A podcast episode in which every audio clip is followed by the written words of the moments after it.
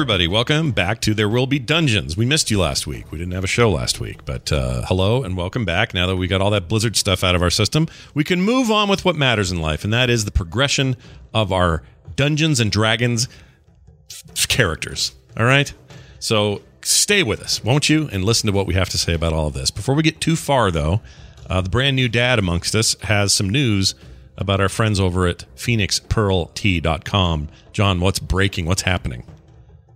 Hey everybody, it's an exciting time here to be a T fan. Uh, we got big T news coming at you at the beginning of TWBD.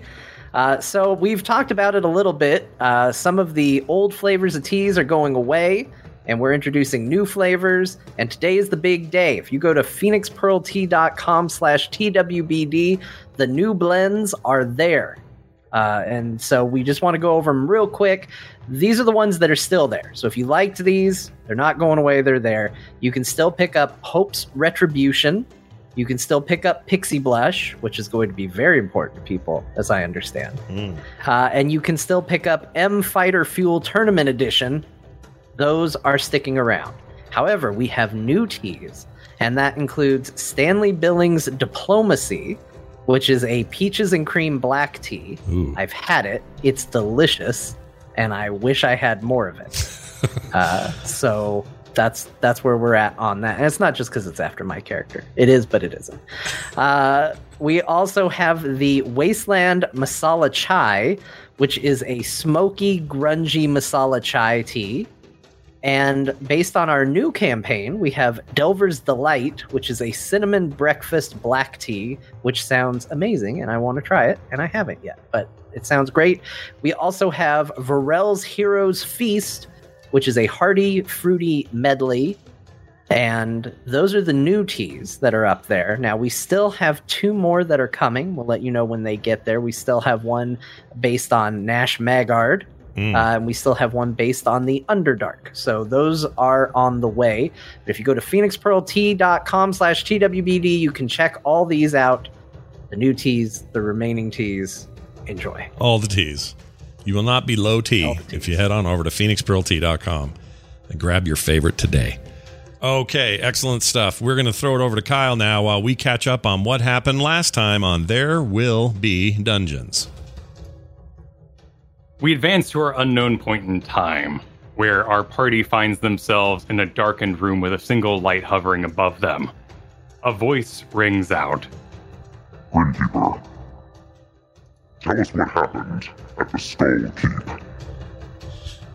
Oh, it's- There was a skull. And it was a resort. It wasn't really a castle. They said there were things underground. There was a mirror with a talking man. He had a head, but his head was flying around. That we had to kill that. We wished him rest when we left.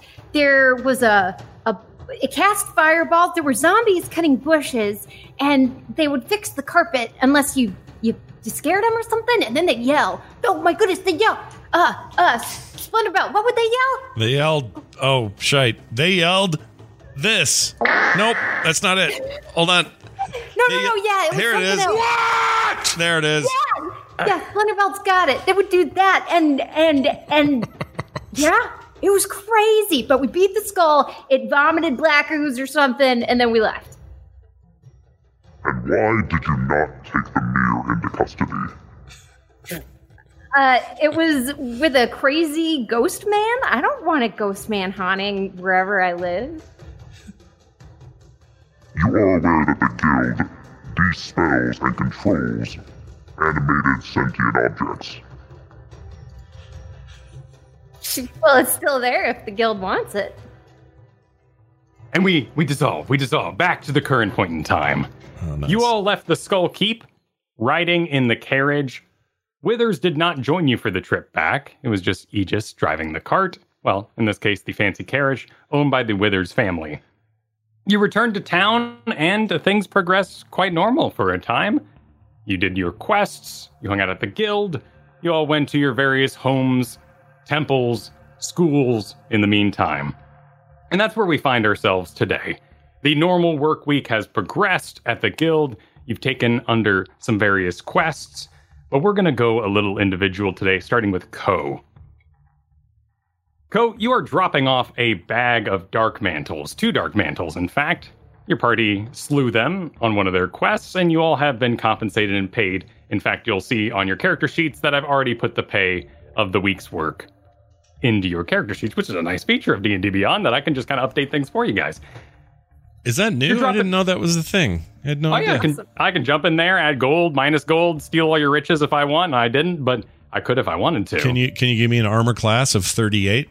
I that- could, if okay. I so chose. All right. okay. Not So saying you all have, to. so i- i- in summation, you all have gained 500, 580 gold over the past week of work. But we're gonna go over that week a little bit and see what happened inside of it. So, Co, you're dropping off the bag of dark mantles, this sort of net bag you have, two dark mantles inside, slain at the front desk with Cassius. And as you're turning them in, receiving your pay, and preparing to divvy it up for the group, a figure appears behind you. A large figure looming over you and blocking the light over the desk.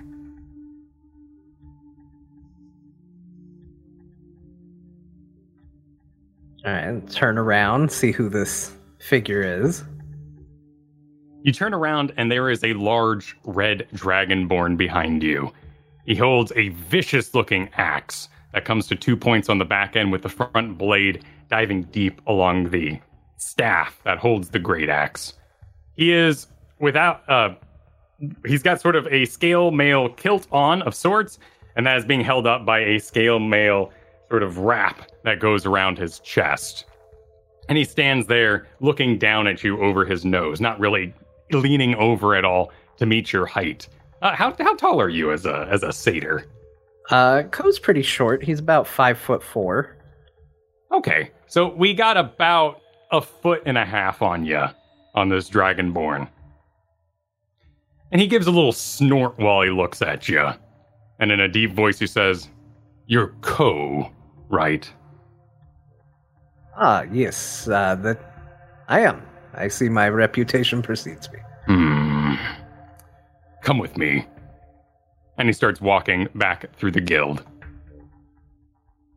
All right, I'll uh, I'll follow. I put a link to the mini map that we like to use here on Shmeppy. And we'll just be revealing a little bit more of the guild as he is leading you to one of the back rooms here. He walks past the bar, past a couple of patrons and guild mates who are hanging out there today. No one quite you recognize, but of course, uh, you all have just recently, in the last week, graduated to the Bronze Adventurer class and gained access to the upstairs library. But he walks right past the bar towards those double doors in the back that you've never seen anyone go in and out of.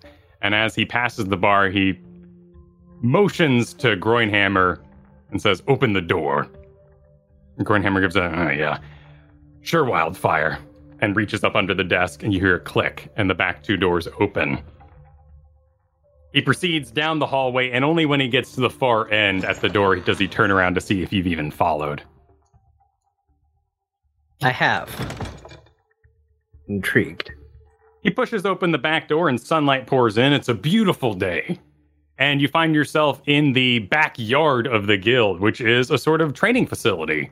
There is a large statue of a humanoid looking figure wearing full armor, a beautiful helm that goes up in these great big tufts of hair, of course, all stone, and a great shield, and then a large halberd and there's a little, you know, a, a plaque underneath it that sort of dominates the, the edge of the backyard here of the guild. There is some uh, archery posts, some targets along the wall on the far side. Otherwise, there's a, a little bit of workout equipment here and there. Uh, he walks out, sees a Goliath, and points at him, and then gestures quickly with his thumb for him to get on out of here. And he does. He quickly picks up his stuff, picks up his water bottle and his towel, throws it over his shoulder, with a bit of a grunt, he walks by and says, Wildfire. Wildfire says, Broadside. And you find yourself alone in this grassy field behind the guild. He turns to you. So you're the man. who found my brother. I apologize. I'm not entirely sure what you are meaning. I was informed that a satyr, now graduated to bronze class, had in possession the Dawn Globe that my brother died alongside. Oh. Yes, in that case, I do believe that is true. Hmm. His name was Buck. Or Brom. He was Brom Broscale. I am Buck Broscale. Though those here call me Wildfire. I'm silver rank, and due your respect.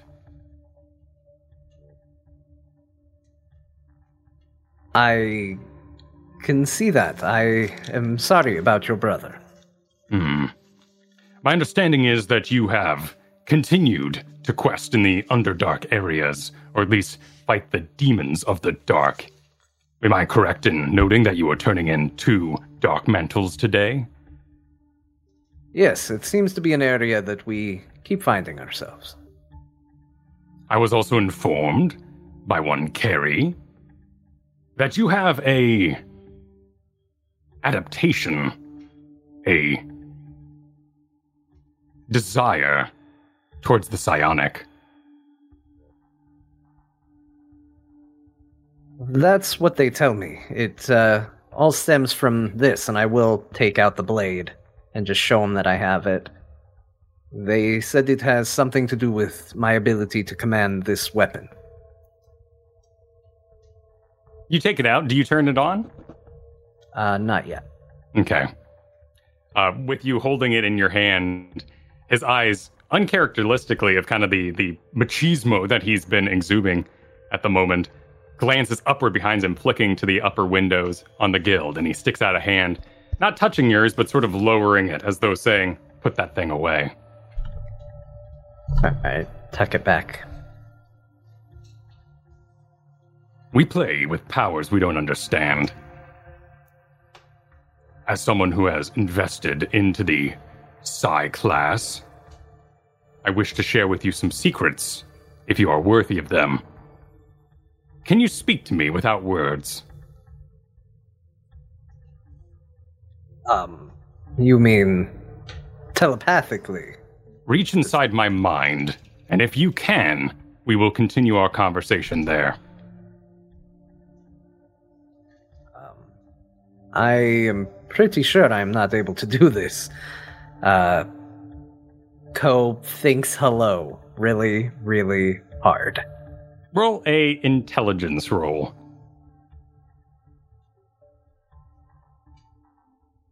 A 19. It doesn't ring out in your mind. It's almost as though compiling beneath the horizon of your vision is a sort of subtitle, talking in written words through the mind, and sort of formulates the hello twisting on itself and eventually becoming apparent and uniform and unmystified. And you see him receive it. And his eyebrows raise a little bit. He communicates, and he communicates back through your mind in the same sort of silent subtitle way. Very good. So you are quite skilled at the psionic arts. I'm. I, now I'm talking because default reaction. I'm going to be honest with you. I did not actually think that was going to work. If it's honesty that you're seeking, then we shall remain quiet and use our mind words. I will think, sorry, my bad, very loudly at him. He leans his great axe against the wall and begins pacing around the yard here. This is a dangerous class we find ourselves part of. I have been labeled a Psi Warrior Fighter by Carrie. It is a new line of work, however, psionic classes are awakening across the realm. There is a danger to it.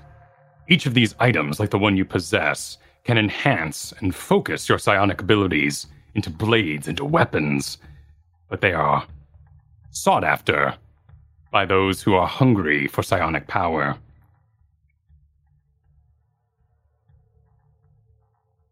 He pauses, giving a moment for you to react. Uh, quietly, again, in my head now. Does that mean that not everybody can do this? This weapon would behave differently in the hands of others? It would be useless, inert, a stone in their hands, much as this is. And he reaches behind him into a pack and sort of leaning his back so that it hides the upper windows that he seemed to be cautious of. He pulls out a small diadem, a circlet, very much of the same stone like your blade is. As soon as your eyes fall on it, he quickly pockets it back in. Uh, why would these items be so sought after if they can only be used by certain people? Because the certain people that wield them, that desire them, are hungry for psionic energies. They mark us, show that we are of the psionic class. One's mind, one's emotions can be absorbed, hunted, sought after by those misusing the psionic arts.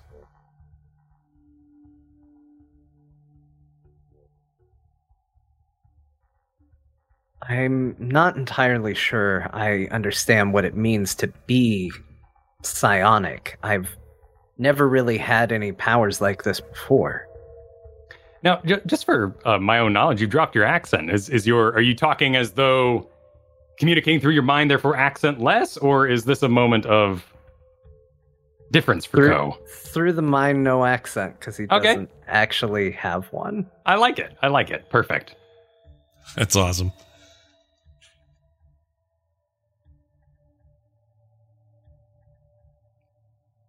I'm doing this as a favor for Carrie, who's helped me out before. I'm here to warn you. You can take the warning and ignore it, or you can heed the lesson.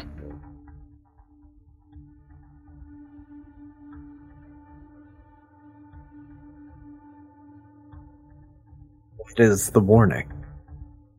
That there are those that will hunt you, that you may be exposed when others are not, that your mind may ring out to those that are hungry for your energies.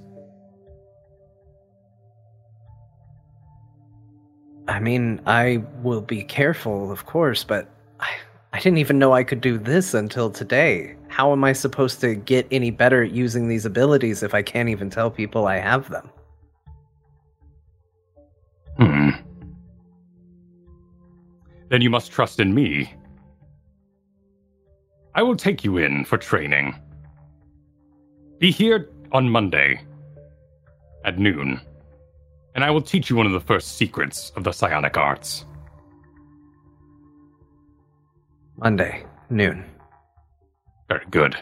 You may keep the drift globe, dawn globe, as we called it, for it radiates the sun. Each morning it must be charged in the daylight, or it will not work. My brother was quite foolish. I must admit, I was eager to power level him through areas that he was not prepared for. My mistake. And he turns to leave. Poe will give him some distance, but follow behind. as you follow him back through the guild, he's about to leave through the front doors. He turns back to you and through those mind subtitles says, Now break your connection. I do not wish to hear your thoughts as I'm about shopping. I, I don't know how to do that. Do I just think about and then it cuts off, I guess. Perfect. Uh, you have gained access to your psionic whispers ability as part of your class. Nice. We will return to you in a bit, though, because we're off to Splendor Belt. hmm. Everyone roll a constitution saving throw. Oh my, we're starting out with a danger moment. That'd be a 10 for old Splendor Belt. All A 16 for Co. 18. Awesome. so, uh, last you remember, Splendor Belt, Yeah. you were in a barn alongside your companions, Grinkeeper and Co., looking for some sort of beast. It went. Yeah. And something bit you in the back. You don't remember what, Okay. but something bit you. In the back, like on my back, my back. back. Yes. Okay. Yes, on on the small of your back, something right. sharp bit you from two sides, sort of pinching you and dealing damage. Okay. You don't remember anything else from that moment. Okay. You find yourself standing in the morning sun in your room back at the Temple of Pelor. As you come to, your eyes feel crunchy. Like you've got lots of hard eye boogers in there that you're trying to push through. Okay. You blink heavily, you start to try to wiggle your nose, your mouth gets going a little bit, and you look down and see your hands and arms are stone. And as they slowly, slowly regain their feeling and their flesh, you will unharden from your predicament. Okay. Do I do I get the sense that I slept like this? That all night I was a stone guy? You're you're a bit stiff. Your feet are a little sore, and you start to move around. And as your knees unpetrify, and you sort of heavily clunk clunk your feet around, and your ankles start working again, you sort of limp around your room. Your door opens up, and inside and outside of it, you see Brother Maynark Okay. the the pointy nosed lead cleric here that you met who gave you the various jobs while you were working as a delver who uh, had you do the cleansing ritual there on wildfire yeah. so long ago two weeks ago or so and the door opens up and he says ah good my my my you're awake Uh, just barely. I feel like I feel like stone. I feel I feel heavy. It's not it's You not were- good night's sleep. No, I would think not. You were dropped off by your adventuring companions uh, yesterday. It seemed you were bit by a cockatrice during your adventures. Uh, this is news to me. They carried you in in your uh, state with quite the look of shock upon your face. It was rather unbecoming of a cleric of Pelor, I must say. However, I'm afraid I have need of you, Mr. Splendor-Belt. Okay. You have way to make cockatrice problem leave? Uh, No, the cockatrice is a low level monster. Its petrification fades after 24 hours. Uh, presumably, your adventuring companions slew the beast once you had been bitten and drug you here. Uh, you may find some chips in your boots from their, well, lack of strength in carrying your mighty bulk. Okay. And you look down at the back of your heels, and it does kind of look like like little pieces of rocks were taken out of your shoes. Okay. uh, what is job you need for me to do? Well, It pays, it yes? seems- Is money? Mr. Splendibelt, we have been over this before.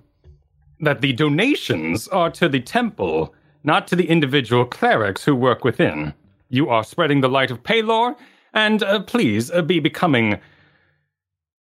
I must, I must be frank, Mr. Splendibelt. Uh, the brother who was planning to do a wedding today has fallen ill through some unknown means. We've been unable to resuscitate him. He's been in bed all day.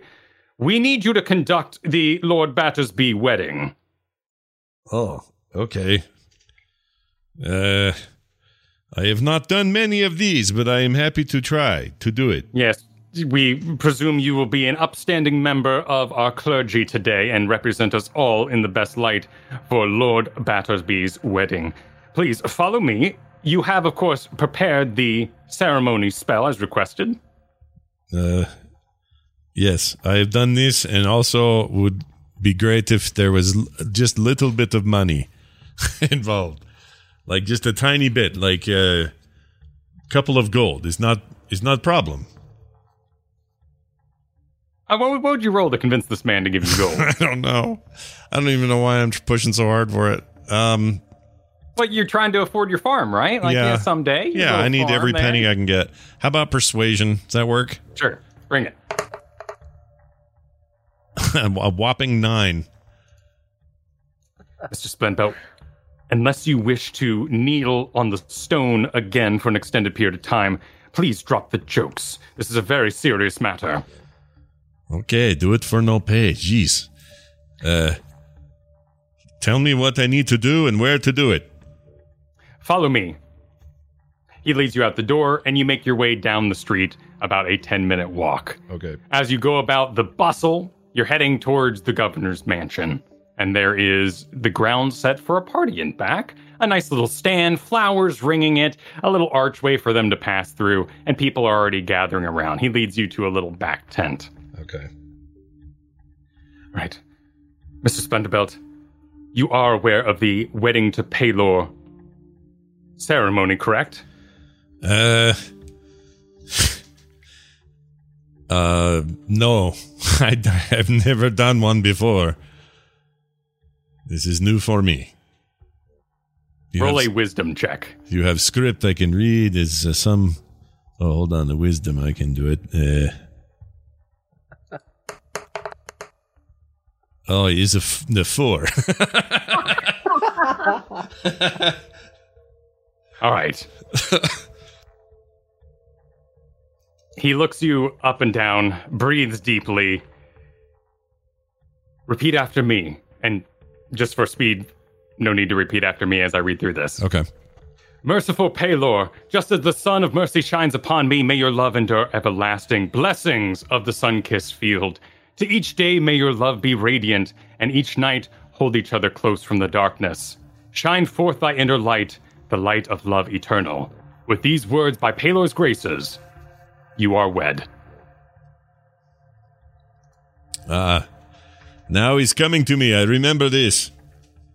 Would you like to make maybe a sleight of hand to write this down on a hand of your own? Yeah, I would actually do that. I put on my forearm, my meaty forearm. yeah, up your sleeve a little bit. yep, yep. I'd have to pull myself Perfect. back a little bit. Uh, sleight of hand, you say? Jeez, this is not a great stat for me. Oh, but not a bad roll. Sixteen. Okay. Not too bad, not too bad. Lucky. have a negative one.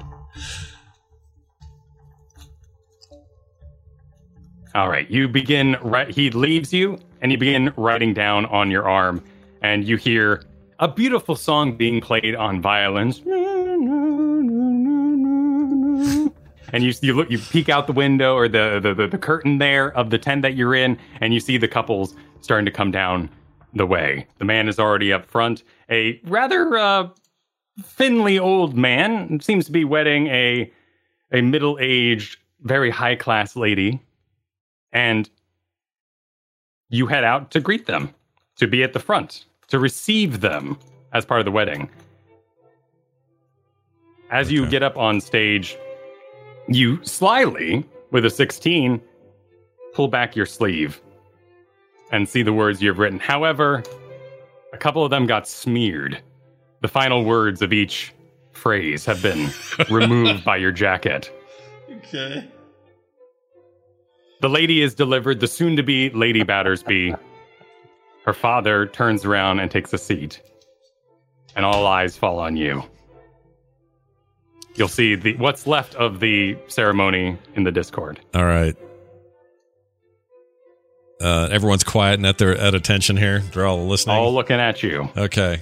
I will look to the left of the room, to the right of the room, as if I know what I'm doing, and very solemnly look down at my arm, as indiscreetly as possible. I don't want. I don't want to look like I'm reading it, so I'll do Roll my stealth best. check. All right. Gosh dang it! I shouldn't have suggested that because stealth sucks for me.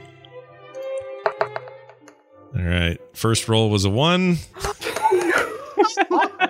Second roll was a six, so the one stands. It's actually a two, but I have a negative one. So. I, I lo- thank you for including your disadvantage from your scale man. which would be true because it'd be very heavy on your arm, which is why the ink probably faded a bit. yeah. So uh, you attempt to pull off a sort of like head scratch maneuver Mm-hmm. as you pull your your forearm up to your head. Yeah. it's pretty obvious, but uh, the people are waiting. Please, to the best of your ability, read the prayer for wedding from Pelor. Merciful Pelor, just as Sun of Mercy shines, may your love endure everlasting, blessed as of sun kissed. To each day make your love be radiant, and each night hold each other close. From the. uh, shine forth thy inner light, the light of love. With these words, by Pelor's graces, you are married.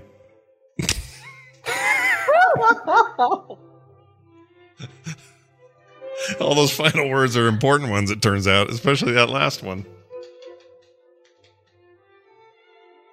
All the same, by Pelor's graces, light entwines your hands.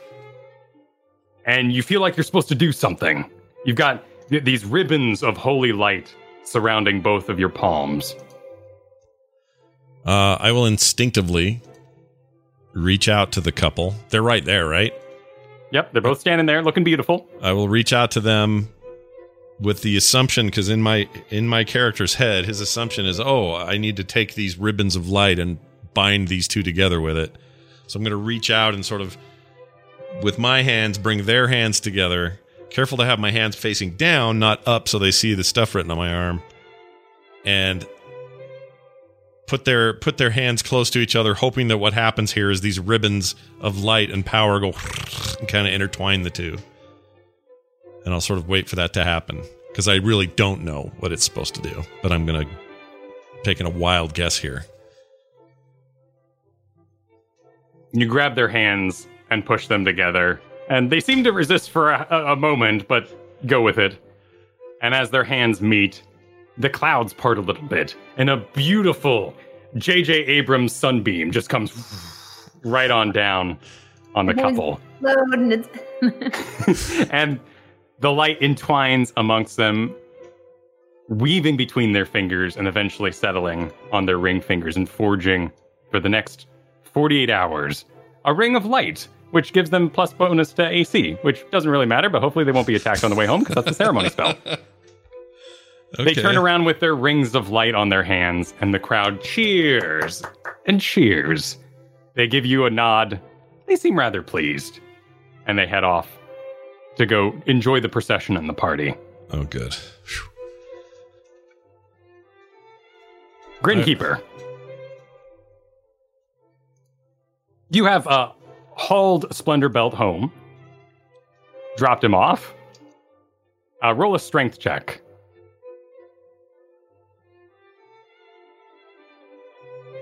Nineteen. Okay, it was actually Ko who dropped him a little bit and scuffed the boots, and you know a little bit broke off, and uh, you know, but hopefully he was okay and no permanent damage were done, and you didn't you know misalign any veins or anything in the feet uh, via the the dropping. But you slew the cockatrice, dropped it off at the guild, no problem, got paid, and as evening fell, you made your way back to your school. And at the school, you will once again climb through the window and inside is your roommate waiting for you.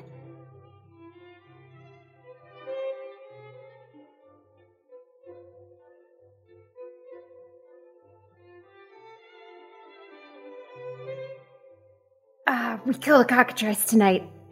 It was so cool. It bit what? It bit. Oh my goodness! It bit the half orc. It was hilarious. He his face was shocked and it froze. I'm. Oh, oh my good. I wish you could have seen it. Wait, was he? Is he forever petrified? I don't know. We dropped him off with the church. It should be okay. Wow. Well, uh, okay. Well, I've been working. I- I've I've made you something else. What really? Yeah, Yeah. Now, I, I, I deconstruct, and you see all around the room there are various purses and bags that have been completely dismantled, deconstructed, and out is her little seam ripper and all her various knitting supplies and weaving and and sewing and everything else. And she has for you an elegant, about two foot long, one foot wide, pink, bedazzled tote bag. This is it's beautiful. What is it? Well, I, I, I, I took some liberties and deconstructed some of the old uh, moving supplies that were being kept uh, by the uh, the teachers, and well, I, I made you a bag of hammer holding. What? Th- this small tote will carry one 60 pound object, and I was thinking it'd be perfect for you to sneak around your big old hammer so you wouldn't have to walk onto the school grounds with it. That's amazing. They, let's try it out. And Grinkeeper will start to try and fit the hammer into the bag. So you take out your vicious, enchanted warhammer. Uh, do you place it in uh, hilt down or hilt up? Uh, let's do hilt up. Cool. So you sort of place the toad on the ground and slowly descend in your hammer, and it just kind of keeps going until eventually you sort of feel a tug coming from the bag, and the whole hammer just kind of pops into there. That's amazing. Thank you. I, I hope you enjoy. I've I'm trying to work on some other things to make sure you can keep adventuring, but uh, I, I know you're doing some really good work out there, and I'm just really excited to hear the stories. Yeah, of course. I mean, did we tell you about the rat with the cloak on it? and dot dot dot dot. We sort of fade as the stories start to be told to the roommate. Uh, you said the uh, what was the roommate's name? Margaret. Margaret Dupayton, your illustrious high class roommate in the finishing school. And what is the name of the fishing, finishing school? I wish it was a fishing school. Ladies, cast your lines. Get your lines, your lures, and your You call bottles. this a fly hook? Doesn't even look like a bug. A tackle box? I don't know really? why that's so funny. Uh, Laren Ilfelkir. Laren Ilfelkir, established by the elves of old, a fine, upstanding finishing school for young girls of high merit and, of course, high class.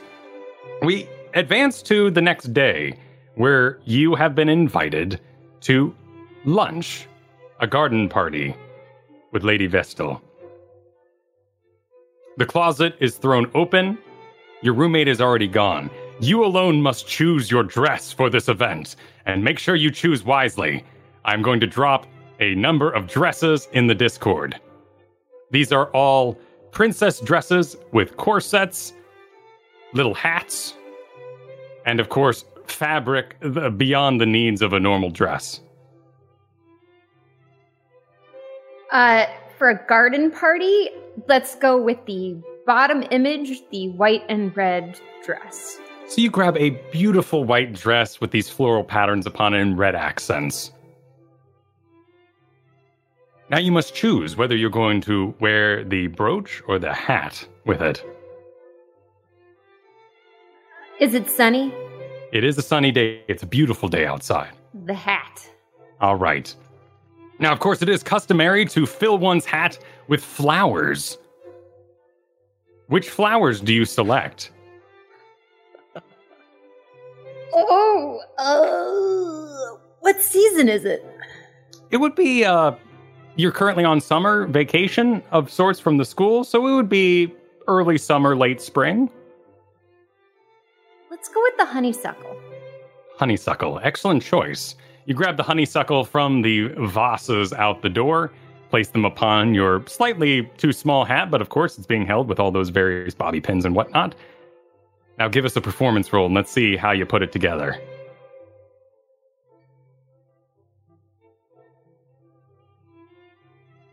Five. like dripping water. Well- twigs sticking out. The easy put on corset went fine, of course, because it's magically enchanted to be equipped within a single action. So you sort of threw that on with a with a quick flick. It sort of lashed around you like maybe those uh, like those slap bracelets. Just comes together magically, perfect. You got the dress on just fine. The flowers are a little smashed. Let's say is probably the best way to put it. You got them on the hat. They're in the right position, but they are definitely worse for wear and a bit damaged. you head out to the garden party and you make your way past the labyrinth, which, of course, as I mentioned before, is not a sort of minotaur labyrinth, just merely a hedge maze that's made for relaxation and calming one's mind.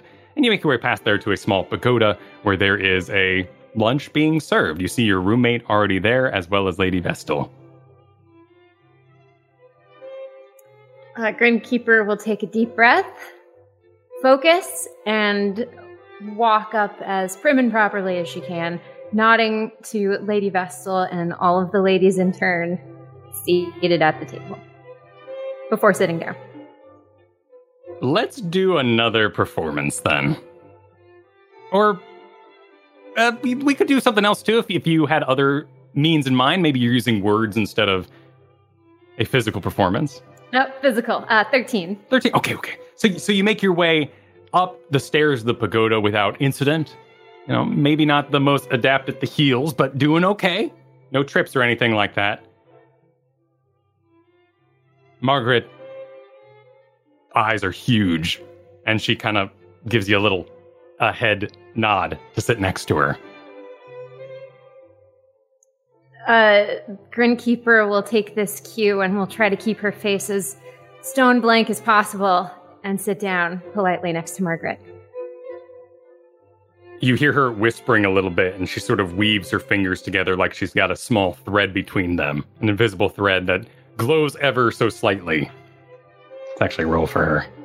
Okay, so she got a 18 on sleight of hand, and she reaches over to you and just gives you a light touch on the side of your hip, and you feel this sort of magical thread weave up down up your back, make your way through the hair and up to the hat, and as it does, as it reaches up there, the flowers sort of and unfold and reproper themselves in the hat.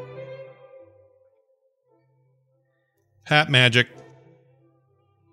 Lady Vestal didn't notice this part and looks up from her tea. Gives a sigh, looking right at you. Evelyn puts down her cup.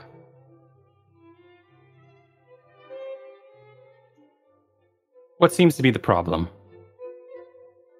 Why nothing? It's a beautiful day. Thank you so much for the invitation. It is a beautiful day. A beautiful day to discuss a very important topic, however. If we are going to plan a party, we must be aware of one's suitors if they already have them. Why are you wearing honeysuckle? I felt that with the beauty of summer, I wanted to celebrate the natural blooms. Yes, well, that would be most well done with maybe a wild rose, or perhaps even a white lily. You have selected the honeysuckle today, which is devoted affection, and unless you have a certain suitor in mind, it is most inappropriate to wear. Yes, Lady Vestal. Now, now, now. Today we are going to be discussing the bronze ball that is coming up. We are working along with the guild to throw the annual festivities for the adventuring class. The ladies will be in attendance, making sure that these uh, dirty adventurers, these um workers, these employees, ma'am, Em- yes, the employees are well taken care of and entertained for the evening. Now we have a number of things to go over for the bronze ball. It will be taking place at the governor's mansion, and, and sort of trails off as as you enter a bit of boredom at the breakfast table, the lunch table here in the sun. Greenkeeper will side eye Margaret. Bronze ball. She nods quietly. Lady Vestal's very much in her own zone, talking about planning the upcoming ball and how it's going to be so beautiful that it'll draw the attention of other guilds. Other guilds will want to attend this one. People will travel from far and wide, blah, blah, blah, blah, blah, blah, blah. Goes on and on. We rejoin now with a week gone by from those events back at the Dungeon Guild. Co, you're in the back of the guild with Wildfire. Roll a intelligence. 18. 18. All right. You've been attempting for the last couple days with Wildfire to learn how to make a basic Psy Blast. And so far, you've done okay. You will find on your character sheet you have a new feat called Psy Blast that allows you to, well, by going unconscious, spend all of your side dice in a single go and deal psychic damage to a target. All of these meetings have been in complete silence, at least, you know, verbally, as you work through and communicate the various workings of psionic magics.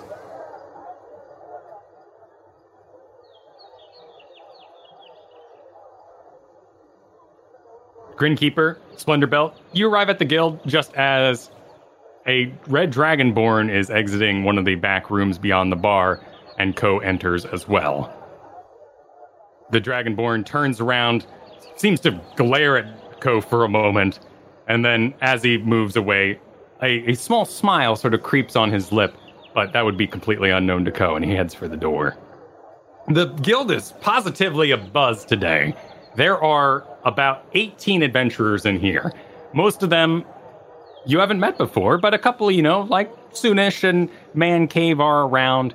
There are a number of workers and delvers going over to the board right now. You see a tiefling and a warg standing in front of Cassius, getting some information from him.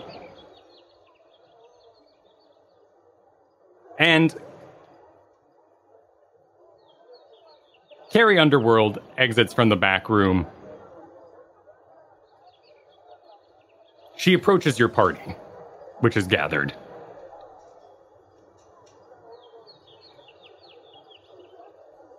Hey, we're we're calling an all bronze meeting in the back. Uh, normally, this is only for the leader of the party, but we've made an exception, and we're going to need all three of you back there today. Uh, do, you, have time? What is, what is this? Why me? Why are we meeting? There has been some discoveries made that we need to talk about.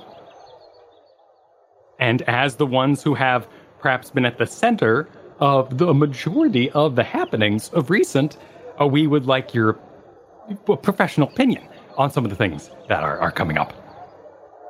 This has something to do with us. Sort of. Well, yes. Yes. Yes, it does. Awesome.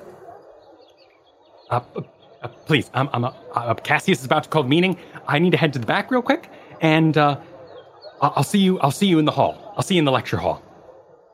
And she heads back through those same doors that co-emerge from beyond the bar. Okay. So what say you? We go with them and go to meeting. Yeah, let's do it. I am. Maybe uh, they're I am. But going what to can give us a hurt? promotion. Nothing hurts. We just do meeting. Meeting is no big deal. Yeah. Yeah. We haven't okay. done anything We go to wrong. meeting. No, we've been kicking butt. We have been doing a very good job as of late. I agree. You find no better job being done by uh, uh, adventurer people than us.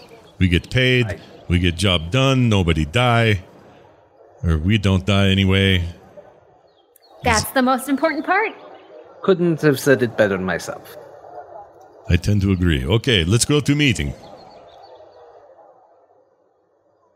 And we'll head wherever that meeting is. And we mentioned it briefly in the past, but did you all decide on a party name for your group? Uh, we did, right? Yeah, we is it agreed the we're the we're the darkest- darkest delvers. The Darkest Delvers, that's it. Cool. Perfect. So we're all in agreement on the name. Cassius finishes up with the the halfling, warg, and tiefling warlock and makes their way into the center of the room. Everyone, the all bronze meeting is about to begin. We would like the leader of the Brigand Patrol, First Sons Brotherhood, five emissaries, and the Viper Gang to please proceed to the lecture hall.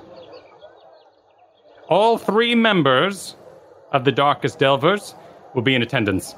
This way, everyone, please. Grunhammer, unlock the door. The door opens beyond the bar, and everyone starts heading back that way. Though, of course, as it's only the leaders of these other parties, you see some uh, 12 to 15 other adventurers left sitting in the main hall of the guild, as just the representatives head back. Follow, but looking kind of arrogant, like, yeah, all of all of us are going. We'll see you all later. Kind of look to the group. Greenkeeper's gonna try and high five some people as she's walking back. All right, uh, roll. A uh, let's roll a performance or a diplomacy. Like, let's let's see how your street cred is.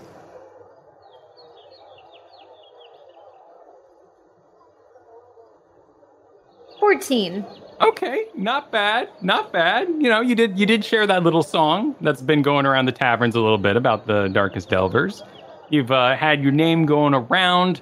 You recently were seen dragging a giant half orc through town, so everyone knows you, and they're willing to give you a little ha- uh, little high five action.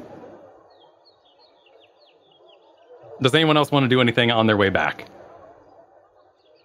I mean, we know we're just going to a meeting and there's no like need for us to be super armed or anything weird like that. Like I guess we should be asking people that, NPCs that. I'll ask on the way. I'll say, "Do we need to bring weapon to this meeting?" Who do you ask? I don't know. Who, who was talking to us And- before? and that was Cassius. Cass, is she still there? So you, so you run up to to catch up to Cassius and ask him. Him, I mean, yes. So I'd say, "Do we need weapon?" Oh, that's right. This is your first meeting. Uh, no need for weapons, but we assume you would have them on your person anyway. There won't be any fighting in the back room, I assure you. Okay. So just meeting. No, just talk, nothing else. No uh, funny business in meeting. I assure you there'll be plenty of time for funny business once the meeting has concluded. Okay. Then we go to meeting. Then I'll just keep following. Everyone this way. And he leads you all back. You enter a long lecture hall, very much in a sort of stadium seating style, where it takes, you know, the stairs go down on either side. There's double doors, one on each side, entering this lecture hall.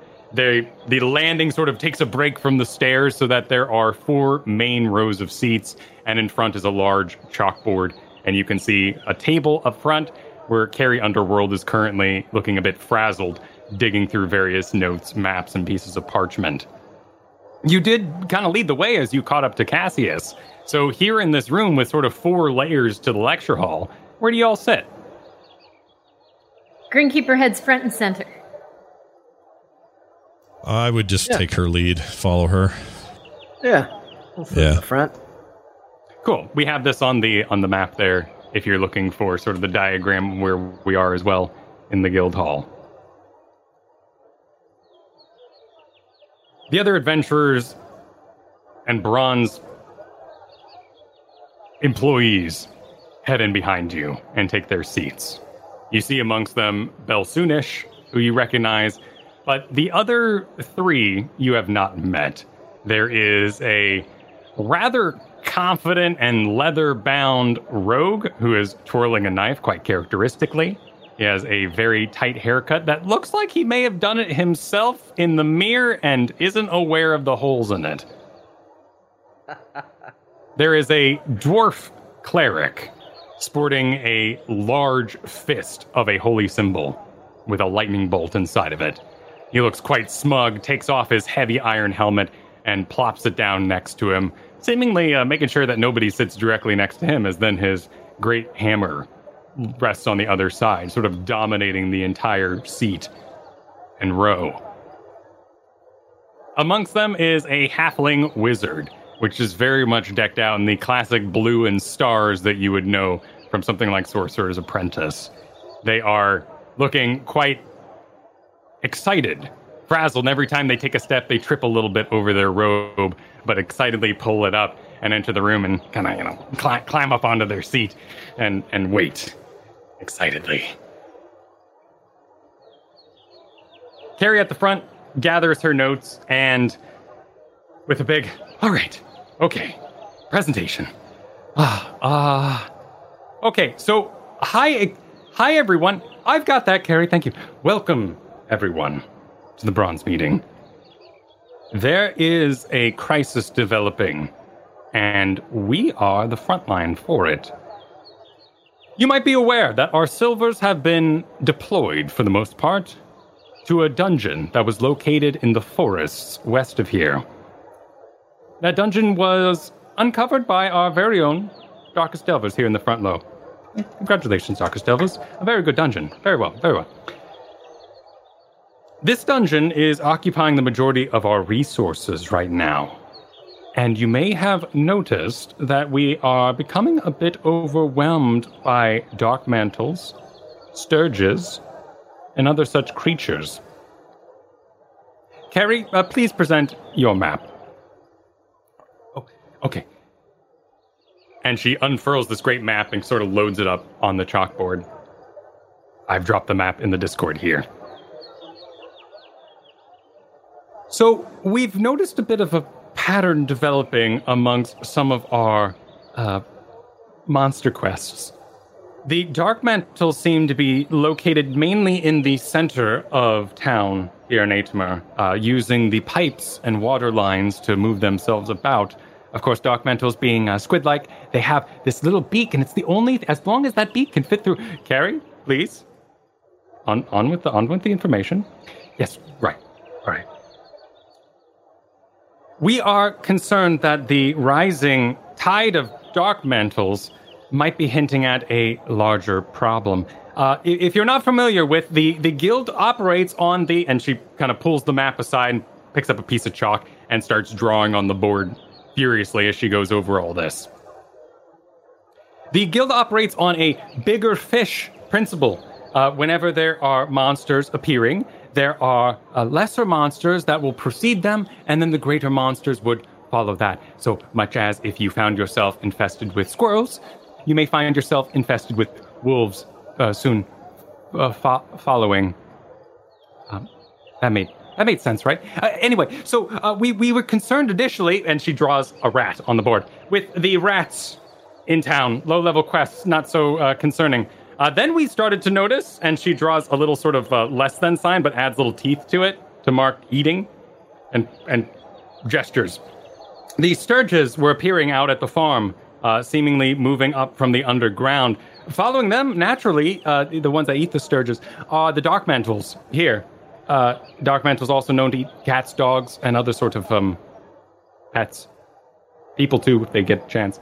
Carry on with it. Yes. Dark mantles also eat cranium rats. Uh, the Darkest Delvers here once found a cranium rat who was trying to dig. Uh, we don't know why, but they killed it. Uh, anyway, uh, dark mantles uh, get eaten by the Gricks.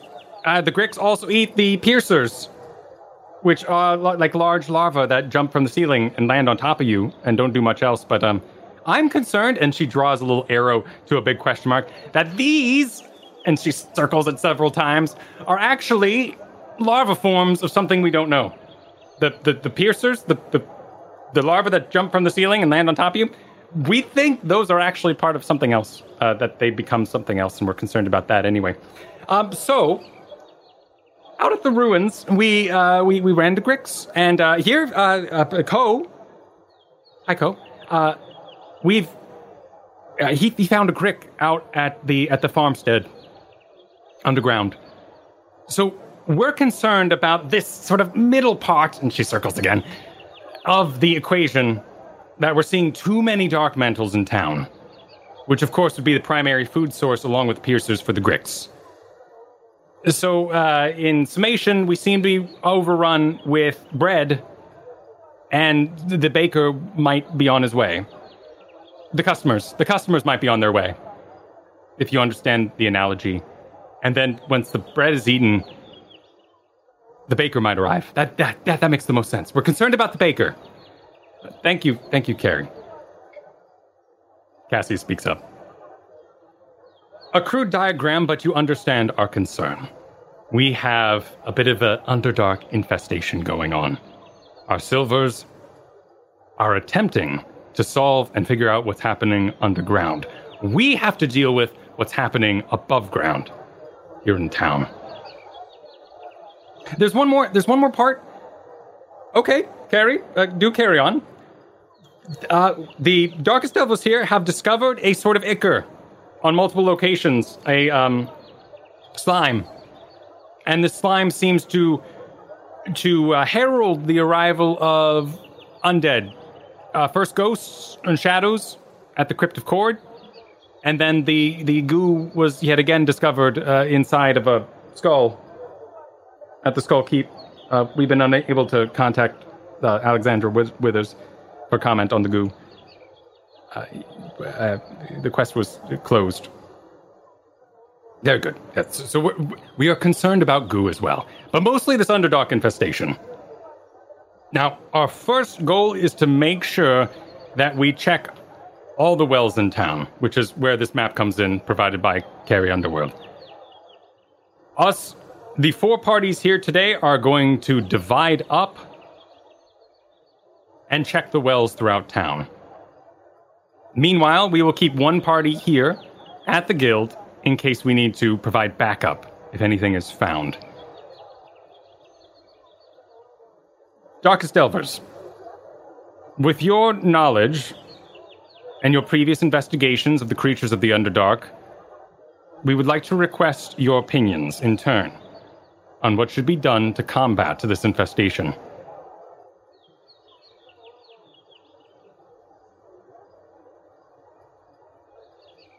Do you mean which one we should go do first if we had to pick? We would like you to select which well you will be attending. We will assign the other ones. However, we expect from your experience that you will select the well that would be uh, most dangerous if there is, in fact, an infestation coming up from underground. How much danger is rat? Well, the rats are very low level monsters, Mr. Splendibelt. You fought several, uh, I believe.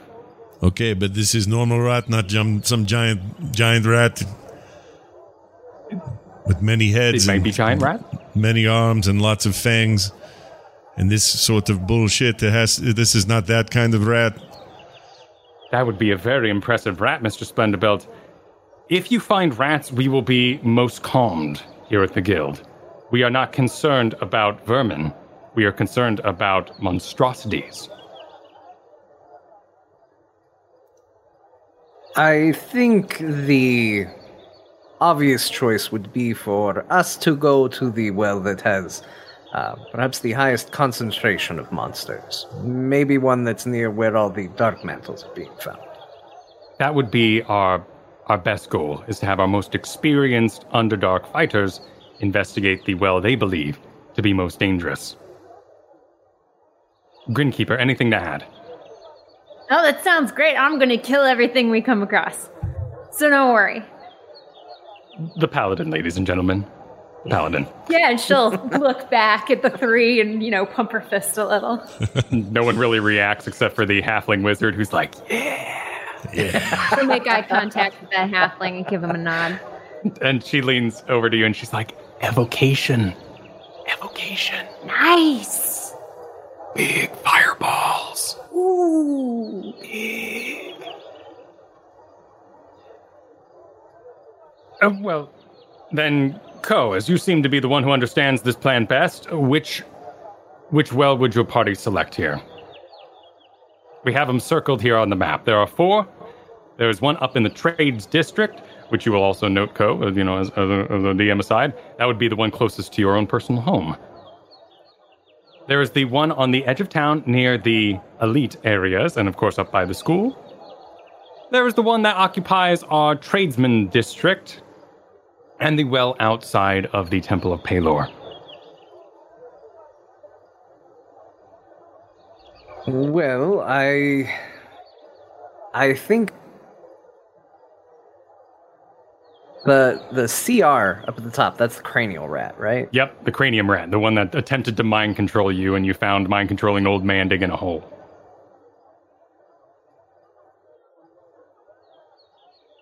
I think there is a level of concern that I have that perhaps these creatures are being pushed out. Um, up here, uh, the upper right corner, is there been any other indication of monsters in this area besides the cranial rat? Oh, well, um, this is Carrie speaking up. The uh, First Sons Brotherhood uh, uh, fought the Lycan Coven, which was located in the forest near up there. Like, aye! And slew them we did, to the last one. They wanted to talk, the dirty monsters. Um, you all think. Which one do you all think? I I do not want to speak for everyone. Just point me in a direction. Temple one is convenient for location for me.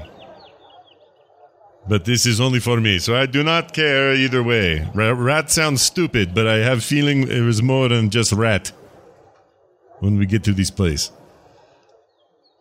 Is possible all wells connect to each other? We go inside one, we come out another hole? Or these uh, is not connected?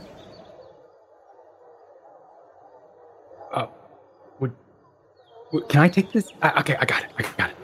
Uh, so our our wells, because we're close to the lake, uh, operate and the river uh, too, we operate on groundwater. So there shouldn't be any hole big enough for anything in the well. But we also do have a sewer system. Uh, that uh, I believe you you you got you you saw a carrion crawler down there. That was pretty cool and, and, and gross. So this this is not underground interconnected uh, tunnel system for rat to dominate underground. Uh, It shouldn't be, but of course, that's what we're concerned about. If you find something at the well that is connected, that means someone put it there or something. Okay. Well, I it- think maybe this bottom left one would be the best one for our abilities. But again, I do have concern that these creatures, as you have pointed out in your uh, visual, might be being forced in a direction. So I would also encourage the upper right be well guarded by one of the more capable blonde, bronze teams. That would be us! Hollers the dwarf in the back. We'll take the big one. Whichever one's the big one. The first sons will see it done. Northeast is where they go. We go southwest. Yes. Excellent. Do it. Okay. Very good. Then Viper Gang will take the northeast near the market, and five emissaries.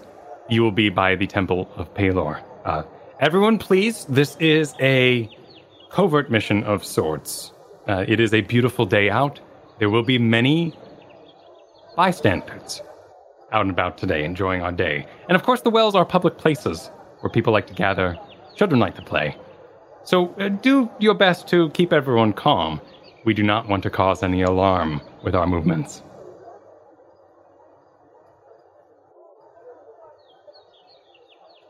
sure, whatever you say.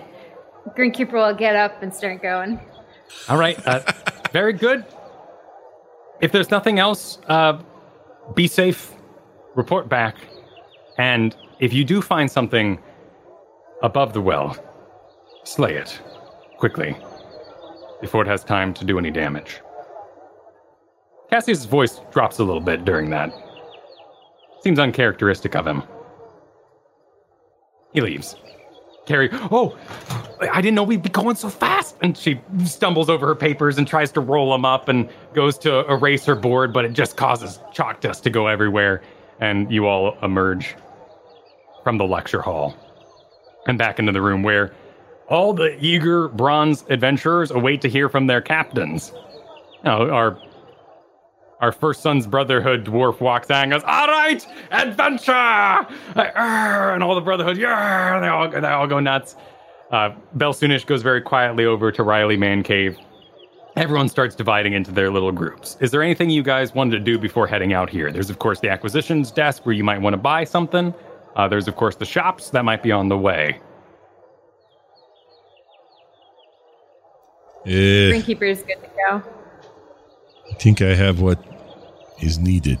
I don't need any kind of like medical attention for this weird bite, right? I'm good. No, you've recovered fully from it. Okay. Uh, if anything, you might have a little, uh, like double V on your back from where the the beak pinched you, but otherwise, no just a just damage. a scar like a I'm proud of my scars. I am my Yeah. scars. Yeah, I'm good. Hey, you got bit by a giant chicken. It, it didn't feel great. All good. Cool. Well, if we're all good, then as we set out, we will take our break there. Perfect. All right, that means we'll be back soon, everybody. Give us, uh, you know, eight minutes or so, and uh, we'll be back with more. There will be dungeons. That brings us to part two of today's adventure. Take it away, Kyle. All right. I'm going to reveal on the same map we've been using today our location we are off to. We made our way up through the town, past the clock tower, heading up past the Temple of Pelor, making our way towards the southwest well. That brings us up around past two locations where we've met Dark Mantles. Uh, these were, of course, the real Dark Mantles, the ones you did just two days ago. You found two hanging out in a cellar, and then the one you actually found there while you were fighting a bunch of rats, including the rat with the co- cloak on. So, allow me to reveal the map here. And we find ourselves moving in through this sort of open common area that occupies many of the houses and shops. There's a little bit of grassy knoll area that gathers around the well, probably where people, you know, tend to spill a bit of water as they pull it out. It's a stone well, it has a couple of steps leading up to it. Isn't terribly ornate, but does have a little red roof on it, has the bucket and the crank, and of course, many people are milling about in this area. Uh, some of them literally milling, as they might be millers. There are some piles of hay nearby that you'll see, and I'm marked in Where's my laser? In this area, we've got some trees, some fine stones that are being played on and climbed by children in the area. There is a bunch of barrels over by a shop on the far end past the well. And you see two men standing outside there taking inventory with their clipboards and whatnot, going over some parchment. Uh, to your, as you enter from the north, this would be your right, you see a small doghouse outside of a dwelling, and a family is playing just inside the door there. Of course, there is no electricity, so doors, windows are all open on a beautiful day, and everyone is just kind of enjoying the weather. Over here, you see a a blacksmith shop that is also open to the air, though the forge and the various wind uh, pipes machine that that pumpy thing is not being occupied today, as people seem to be taking the day off. Uh, altogether, in this lobby, there's about, or in this uh, open area around the grass, there's probably about five or ten people just making their way, living their lives. Anybody giving any particular notice to the well, or just sort of it's just there? No, everyone's just kind of moving about it. They, no one seems to be concerned. No one is using it at the moment either. Uh, normally, well runs would be happening first thing in the morning, and then the evening, and on particularly cold days, people would be fetching water for kettles. But as it is just a plain, beautiful day, everyone seems to have got their water and is now enjoying the sunshine. I'm gonna go kind of investigate over by the dog house. There a dog around? Cool. Uh, you can use the token tool to move yourself about if you want to go to a particular space. Sure. We'll go kind of investigate this area over here. Right, you walk over by the family home, and there is a little boy outside, you know, playing with a little a little cart that he's got made of wood on a string, pulling it back and forth. And he goes, "Oh!" as you walk up with your proud bronze badge upon upon your breast. Good day, little man. Are you an adventurer? I am. Whoa! Are we in peril? Not at the moment, no. Just oh. enjoying the day. My dad taught me peril, and I was really excited to use it. So if we're in peril, you just let me know. Well, I think maybe you could help me out with that. If we're in peril, maybe you could let me know and be my eyes and ears. I'll scream peril if I see anything. If you see anything odd, you scream peril. Okay, okay. I is he playing near the the house with the doghouse? Yep, yep. He's just right outside. I'll put a little uh, token in his spot. I see you have a pet. Is it the Yeah. dog? Yeah, that's Bruno. Bruno's been sleeping all day. Can I see Bruno? He might be scared if you look in his house.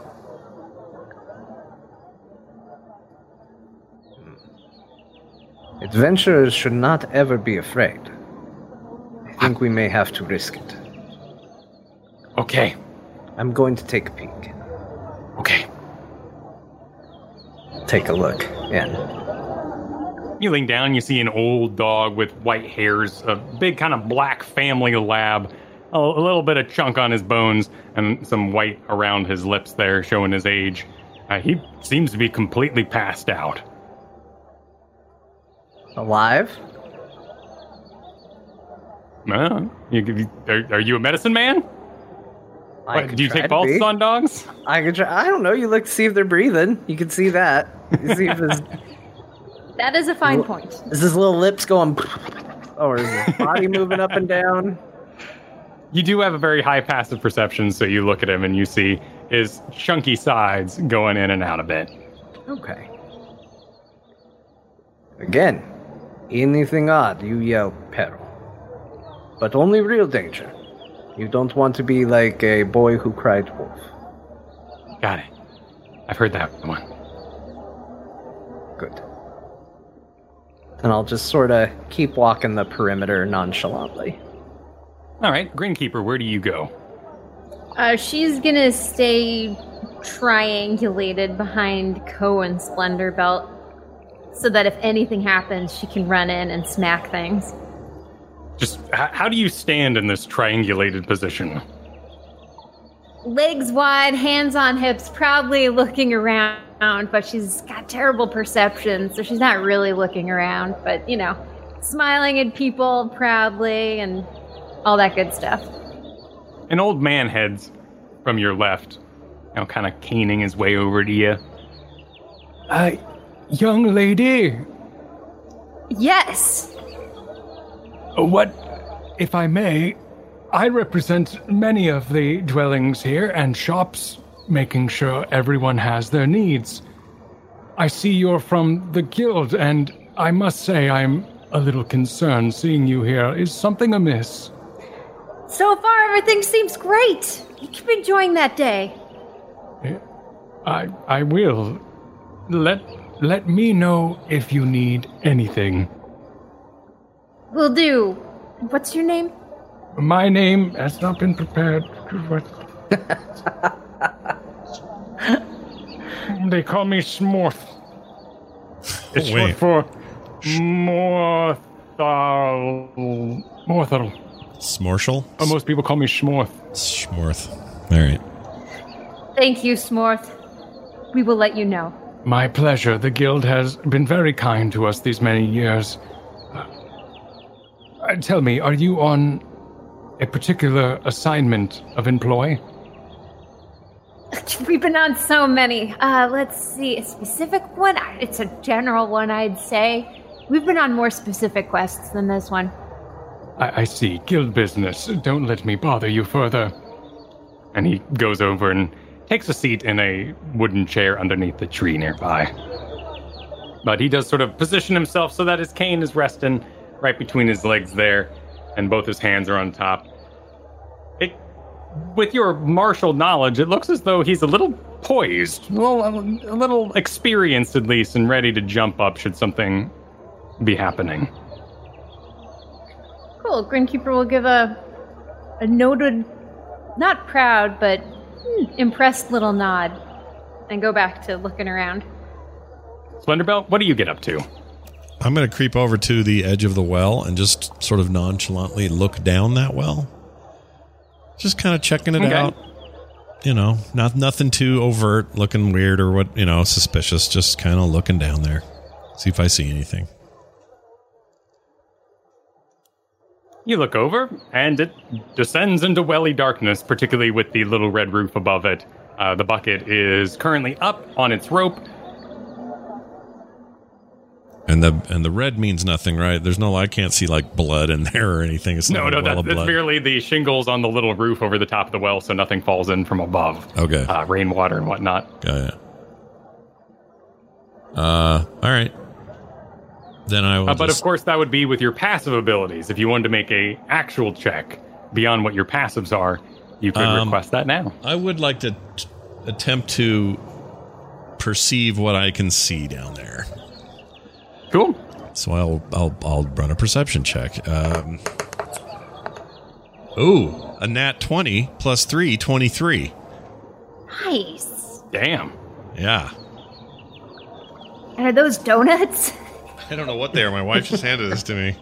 That's a massive box. I'm excited for you. Oh, it's some sort of pizza. That's a good thing it's not donuts. You'd be trying to kill me. so the pizza's only attempted murder. yeah.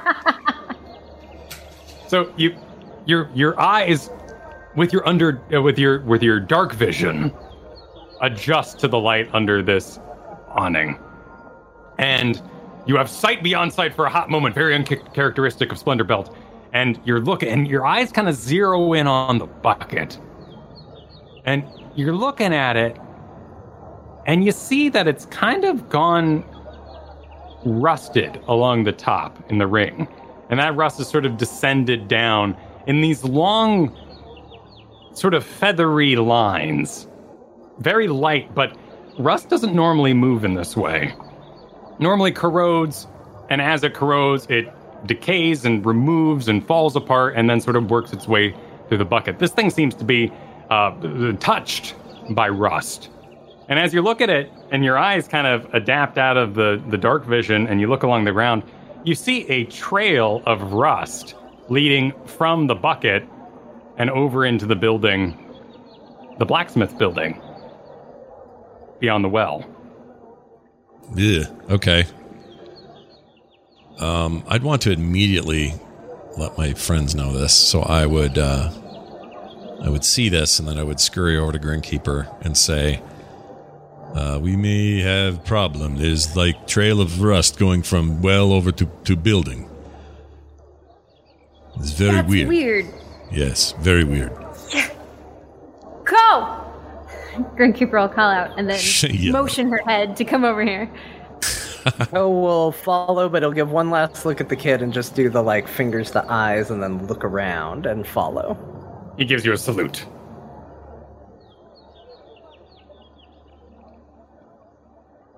So you all gather up, Splendor Belt. Yeah." Yeah. Um, and then I'll sh- I'll show them what I've seen. I suggest we take perhaps a minute to go see where this goes. If it goes in building, we prepare for worst. If it does not, maybe thing that made tracks is back down in hole. Either way, we can we can go down or we can go over. I, I am open to idea. A woman heads over, over to you all uh, in a pretty simple dress, rather, rather broad and buxom, and says, "Adventurers, is there Lady- cause for concern here? Should we round up the children? We saw your companion here, pointing at our ground. We are keeping our eyes open for anything suspicious in the area. Just community outreach at the moment, but um, we are looking. If you would like to move them somewhere else, if it would make you feel safer, there will be no problem with that. But at this point, there is no need for alarm. She turns around at me. The Kylie, Wardo, we're going inside. We're going everyone inside. Everyone inside. And she grabs her kids and heads in. Uh, most people don't seem to take notice, though. Uh, in fact, many of them sort of shrug. It seems to be the the town nervous, as it were. You all start heading over to the trail of rust, and as you do, you hear the overhear the conversation of the two men standing outside the warehouse by the barrels. And they seem to be having a sort of altercation. I, I only ordered three. Well, I see four. Well, I only ordered three. And they continue their conversation thusly. Uh, I I fancy myself a bit of an arbiter in cases like this, so I would go, Oh, hold on a second. Wait, wait, wait. What is what is problem we are having here? Splendorbelt breaks off from the group as you head towards the blacksmith. yeah. I'll keep following the trail. Let's let Splendor Belt's top tier negotiation tactics work itself out. Greenkeeper will remain equidistant between the two. Cool. Once again, triangulating their position and keeping an eye Yep. out.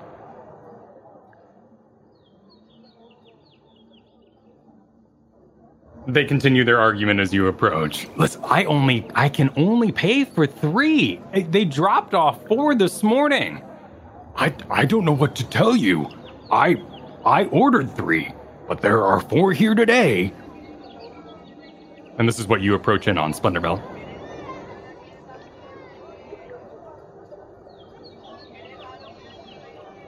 Oh, sorry, we didn't hear you. I think you might be muted. Oh, what is problem? What is disagreement? I like to help. Oh, uh, an adventurer. Uh, let, let, us listen. This isn't this isn't any sort of guild business. We mere, merely are trying to decide why why we accidentally ordered four barrels when there should only be three. Barrels of what? What is barrel? What is inside barrel? And we got barley dried. Uh, we uh, cast uh, a barrel of, of olive oil and uh, peas dried. So the fourth one there ain't supposed to be there. And he is trying to. You're trying to make him pay. I say to the other one. No, he's the one who screwed up. This is my assistant. I know I'm a, I'm a his assistant. But listen, we run the warehouse here, and if he can't keep his books straight, listen, you handle the books. I'm just here to make the orders. Well, you were in charge, of the, and they go back to arguing. Hold on a second. How much money is owed for extra thing?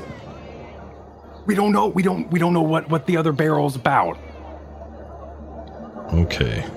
And there is no one here who who knows. That's the story, Mister Adventure Man. Okay. Uh, perhaps I am no help to you after all. I was hoping I could maybe, you know, I would even be willing to pay money. Extra money is owed for this as a good gesture, and Pelor likes when we do this. So I would say, hey, I make up extra two, three gold, whatever it is, but neither of you seem to know shit. So I'm going to keep going now. Sure, sure, Adventure Man. Uh, fine.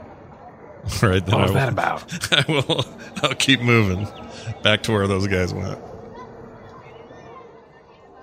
You rejoin Ko. Ko, you've been following the trail. Yep. Cool. You have made your way over into the sort of uh, cover of the blacksmith's work area.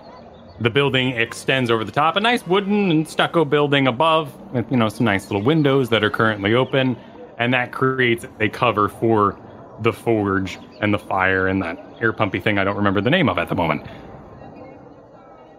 The, the bellows, bellows, The bellows. bellows. The bellows. Air pumpy thing is pretty good though, Very fantasy.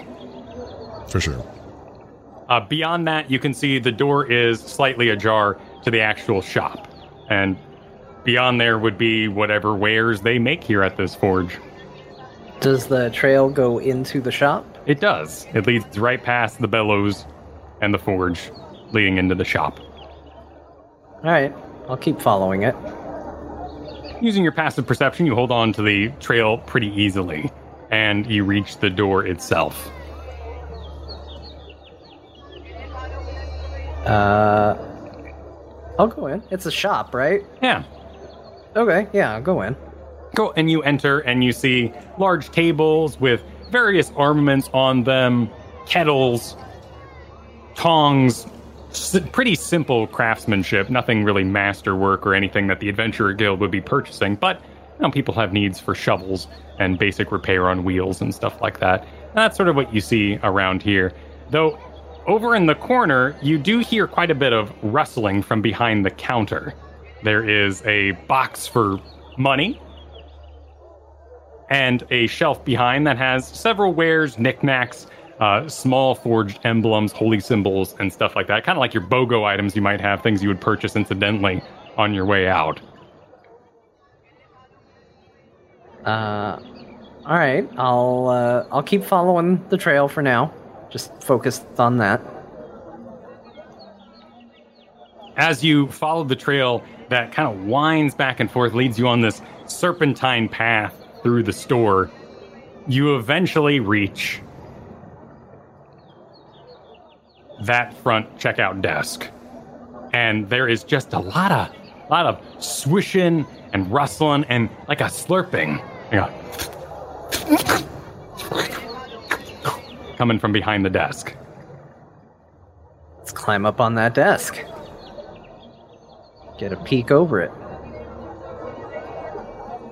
You look over the desk, and as you sort of descend your eyes to look down, you see this large carapace of some four foot long creature.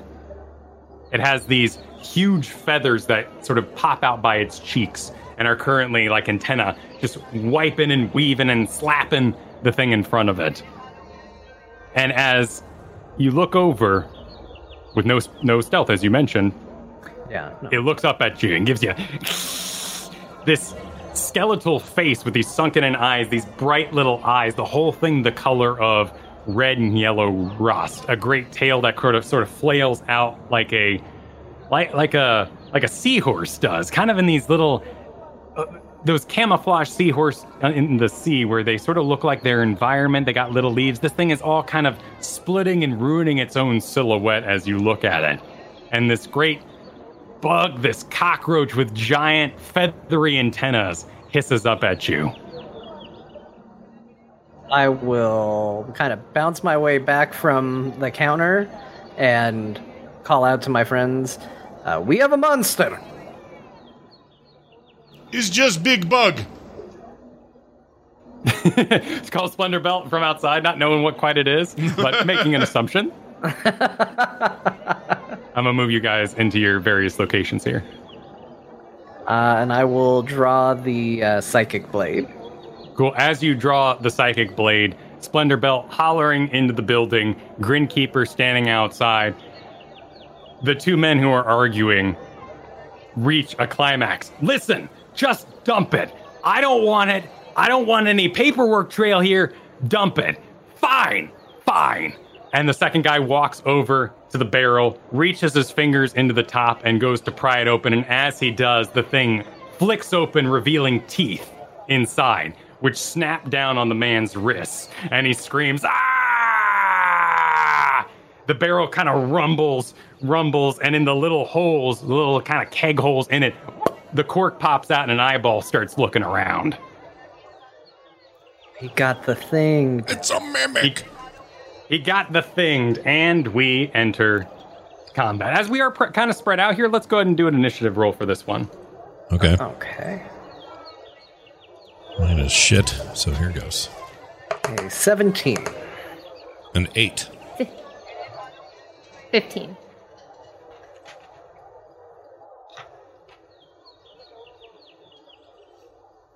Cool. All right, then Ko is up first. Inside the building with our giant bug thing. All right. Ko is going to. Uh, he's going to climb back up on top of the counter, take a strike down with the psychic blade. Um, where is that? That's right there. A 16 to hit. That is a hit. All right, that's going to be six psychic damage. That's a good sound. That's an accurate sound. I like. So Uh, and then let's go ahead and, as a bonus action, uh, take a swing with the short sword of life stealing as well. To hit Cool. it. Uh, it's only an eight to hit. Okay, and uh, that'll do it. Let's let's just call that a turn. Awesome. The creature, kind of trapped inside its its little enclosure behind the desk, wiggles back, not leaving your immediate range, and pops himself up the front half of him onto the countertop, and immediately starts waving his antennas, trying to hit you with them. The attack goes out with a 14. That Whoa. just hits it. Sorry, I don't know what oh, that, that was. was. What's the sound? I don't know. I elbowed it. Uh, roll a dexterity saving throw. Okay, is this a spell or magic effect? This is not a spell or magic effect. Okay, 10.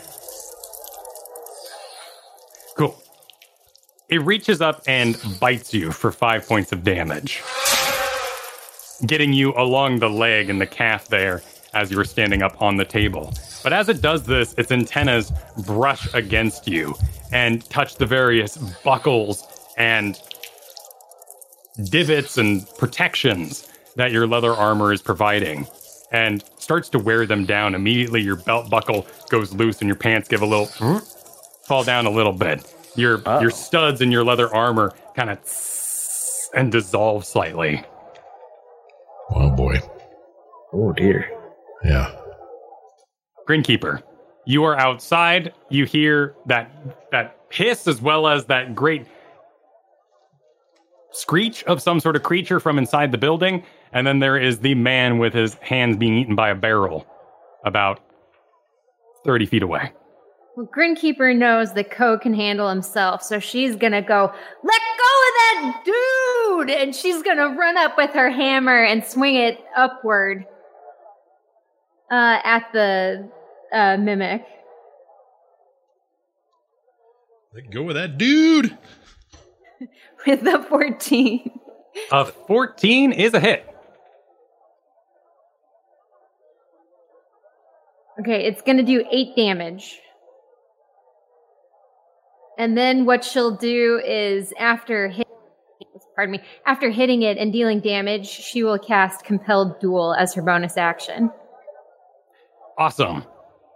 You swing your hammer into this beast and you hit it strong. You hit it right in the side and it kind of gives, not breaking like wood would, the actual wood sort of bending and revealing this kind of gooey amoeba like exterior in the area you hit it, uh, covered in all the hairs and the slime like you would expect from a giant amoeba. And as you go to pull back your hammer for another go, the hammer's stuck to it like glue. It's an adhesive to it. But you have compelled the duel nonetheless. Awesome. It rolls its wisdom save. What do I need to hit to beat your duel? Well, it looks like a 12. Cool. I am compelled to duel you. So it immediately lets loose of the man's hands, which emerge with these huge bites, uh, sinews and all blood issuing from it. Ah, my hands! He yells as the thing kind of. the barrel turns itself towards you and goes for a bite attack. Okay, her shield is up with this. Cool. So you do one-handed hammer, shield up. Perfect. It attacks you and attempts to bite you with the lid of the barrel for, by a 15. That'll miss. It misses, though your hammer is still held by the adhesive properties of it. Splendorbelt, you are between our two other adventurers, Ko inside the building doing some sort of battle with Screeching, and Grinkeeper over battling seemingly a barrel. That's rather angry about it. Um, I'm gonna think that she's probably got things under control, and I'm gonna rush to the door and see if I can see what's going on with Ko in there. So let me move my dude. I'm gonna move inside the door there. Okay. Uh, Um, you enter Yeah. into the awning and through the awning into the actual shop itself. And you see Ko standing up on top of the checkout counter, swinging his great ethereal, crystalline laser sword blade down at a creature while that goes and wiggles wildly its crazy feathery anta- antennas and has a hold of his leg. Though he's not technically held, but just for flavor's sake, he is currently biting the leg. Okay. Um. Can I tell? Can I? Do I? Do, do I know if he's been hurt? Uh, you do have training in medicine, and you can see that Ko has received a sizable bite to his leg. This would be, you know, a medium-sized creature. This thing is fully up on the counter with its back legs on the floor, so it's pretty big. And a bite from its teeth, probably not too healthy. Okay. You can also see a little bit of steam issuing from his armor, and his pants are a little down for some reason. What have I walked into? All right. Um. Uh, not really knowing the best way to handle what's going on. I'm gonna do the safe thing and do. I'm gonna cast Cure Wounds. Okay. Um, let me roll for that. Uh, and heal him for a total of five uh, points. Hey. Perfect. He is back to full health. Awesome. Now, as a bone. Eh.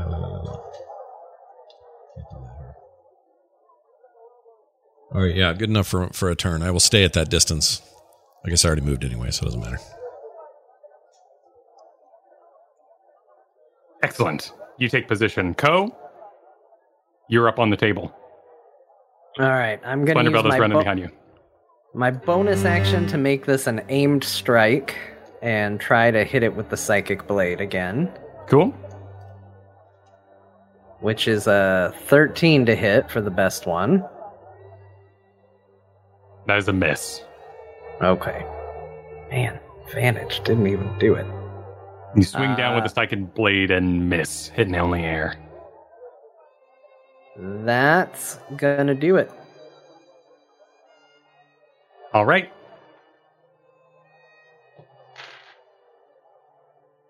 It attempts to bite you again, but misses.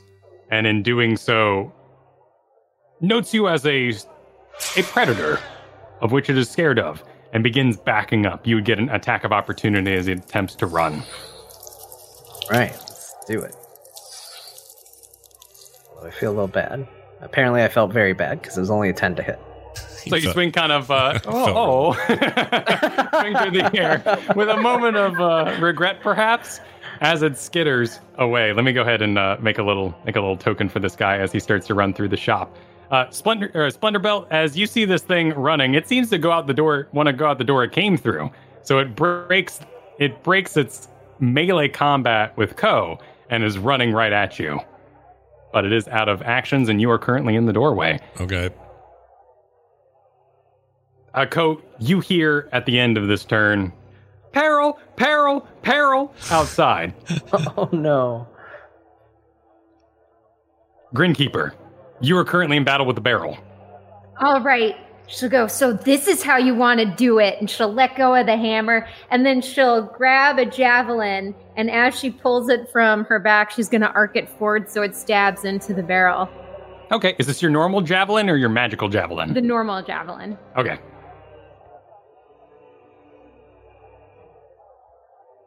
Thirteen. You hit.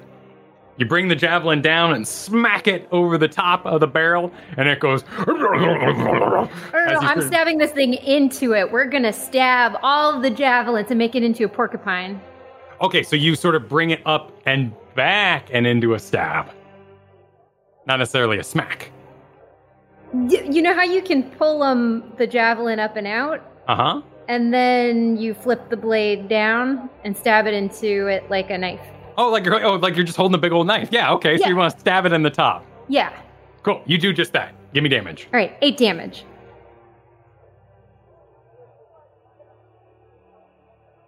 Perfect. There is a hammer hovering three feet off the ground in its side, and now a javelin sticking out the top of it. Anything else you want to do? Uh, no, maintain the compelled duel. All right. It will compel your duel. And out of its front rather than a bite, it kind it kind of and opens itself up, and you see all these sort of moving parts. The wood sort of fades into this gooey, elastic intestine type that then kind of like a, uh, a chameleon's tongue under pressure launches at you and flies past you about three feet and then lands on the ground and then drags back. It misses its attack with this something that it did. Otherwise, it stays committed in its battle to you, magically committed. How sweet. we would need Splendor Belt for the wedding. Splendor Belt? Uh, plus two AC, right? Yeah, for, for, for 20, uh, 48 hours. Yeah, yeah, it's real nice. That can only happen once per marriage. It, it actually says in the rules. Kind of interesting. Anyway, interesting. Weird. uh, well, you know, you wouldn't want to be attacked on your wedding night, so, you know, bonus AC. I get that. Splendor Belt, you have a giant bug in your face. Yeah. It seems to be a little panicked and trying to get by you for the door.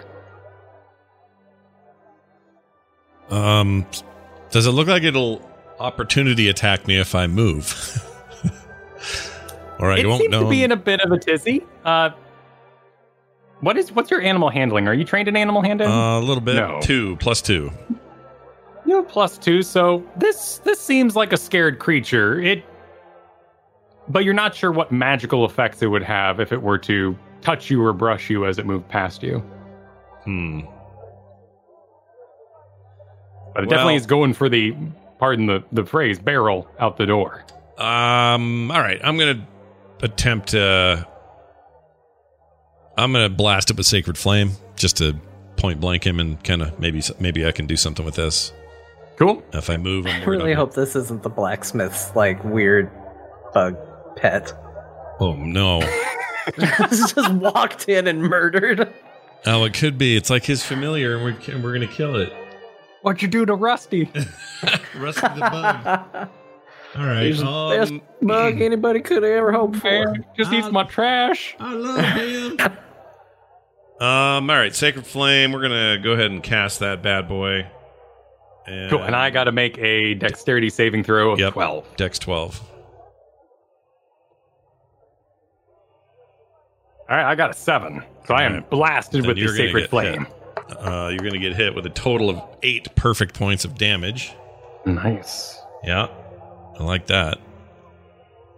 This So you launch me. the sacred flame from above down on it, and this bright, radiant light smacks it on top, and it gives a and it kind of uh, it kind of blinks wildly as though it's been blinded by such a bright light. Yep. And then he'll uh he'll or and then I'll like we're in Adventureland. He leveled up. Yeah, the nearby mom levels up outside by proxy. yeah.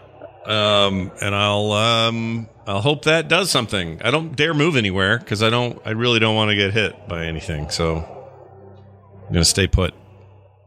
All right, you stay put in the doorway there. Yeah. Uh, we are back to Ko. All right, here's the move. You tell me the rules. Okay. Ko is gonna uh, step down off the counter.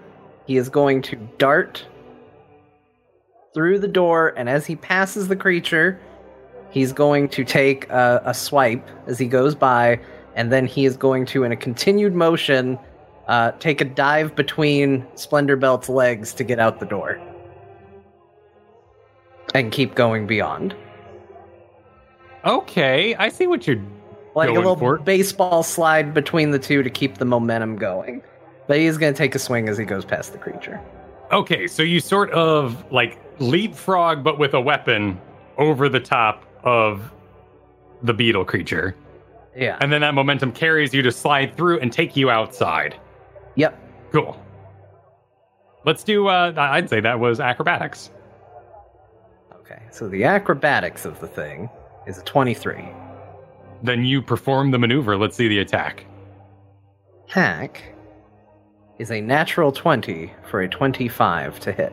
nice. Which blade are you attacking with? The psychic blade. Okay. All right. In this moment of glory, in this heightened sense of things, you run with your psychic blade And as you do, it sort of flares, it sort of empowers. And around your hand, you feel sand and grit as the blade cracks. And as you deliver the attack, which let's hear some damage for it. Right. Uh, let's see. Oh, I did that wrong because that's not rolling crit damage technically. Um, so it would be we'd roll another d6. Well, don't forget your other d20 too. First, let's see. Let's see what happens. Oh, there. right. Yeah, let's see what happens with that. Uh, the other d20 would be a 14 to hit. Cool. All right. So, so here's what happens. You run at the creature, about to perform this sort of between the legs leapfrog maneuver with the blade running along its back, and it does. You connect at the top, and just like opening up a lobster, it kind of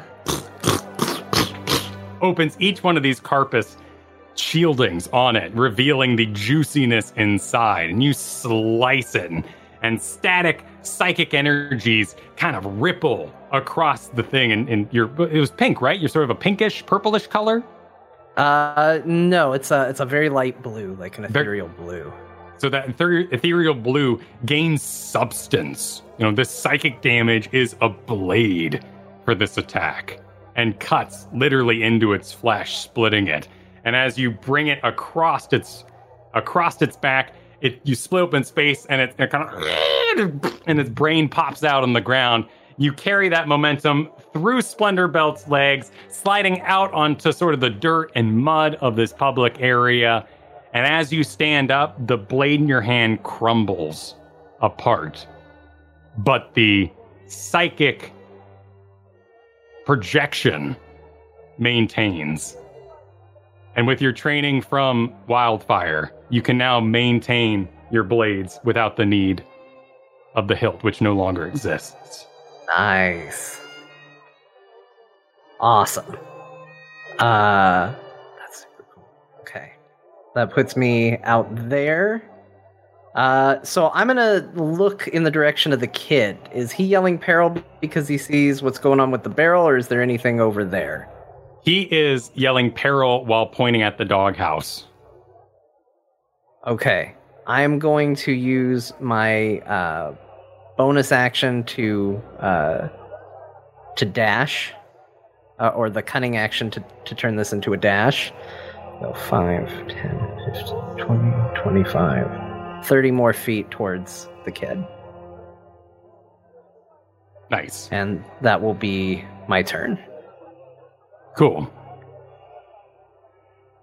That would take us to the beetle, which is now dead. So, Grinkeeper, you continue your battle with the barrel. What was that? She'll scream at the barrel, at the thing that flew out and then came back in, and she'll stab another regular javelin into it. Or Okay. Try to. Nat 20. Damn. All right. Roll again. Let's see what happens. Well done.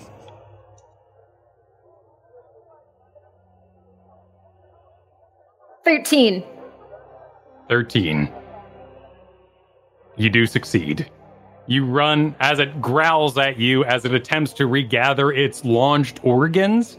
You stab right through it, embedding into something that must have been important because it starts squirting everywhere. and this purple blood covers you as it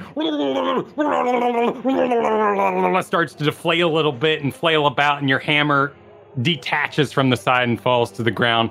The javelin in the top kind of goes limp as this thing oozes and descends into a huge blob of organs. And hey, maybe you see like a mitochondria in there, you're not sure, but there's definitely some sort of nucleus to it. And it is all just turning into goo. Oh. Oh. As she looks at herself covered in this stuff. Oh, God. But she hears the commotion and looks over and sees Ko running after the doghouse. So she'll go to pick up her hammer and then run. Use her movement as much as she can with picking up the hammer to the doghouse. Sounds good. So, kind of uh, you know, two two uh, two javelins and one warhammer in hand. you are kind of hugging your weapons. You start heading that direction. Splendorbelt, you have been splashed Yeah. with uh, the the rusty goo of the rusty pet, perhaps. Make a dexterity saving throw. Okay. My greatest stat. Not really. Nine. Okay, hang on a sec though. Didn't you pay for magic armor? Oh yeah, I do I have a plus one. But doesn't that um I thought that was automatic. Hold on. Scale mail plus one, yeah. Medium Yeah, armor. no, that'll be automatically added to your AC. Oh yeah, it is. But it that seems took- you get covered in its blood and various organs and whatnot. But because your armor is technically magical, it's unaffected. Oh, all right. You do not lose your pants like Ko did. Nice. Do the shuffle run like I'm currently doing. I'll feel good about that then. My pants are up. Pelor Your be pants are fine. Yep. the Balo pants. All right, so uh, your turn now commences as normal. All right. Uh, I'm No, a gonna little, see little gooey. Obviously, a bit of a commotion out there. Um, I'm gonna make my way outside, get to about here, and uh, let's see. I had a plan here. What was it?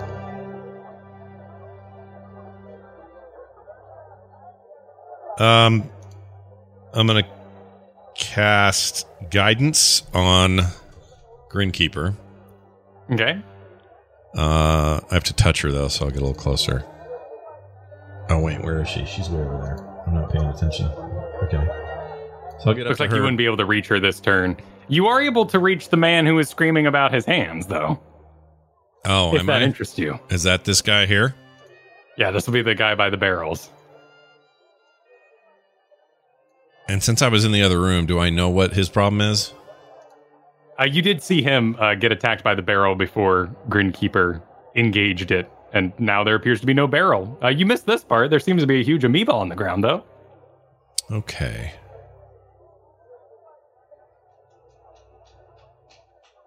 And his uh, assistant, or maybe it's the guy in charge, is going, "Holy hell! Oh my God! Your hand, my hands, my hand! Holy hell!"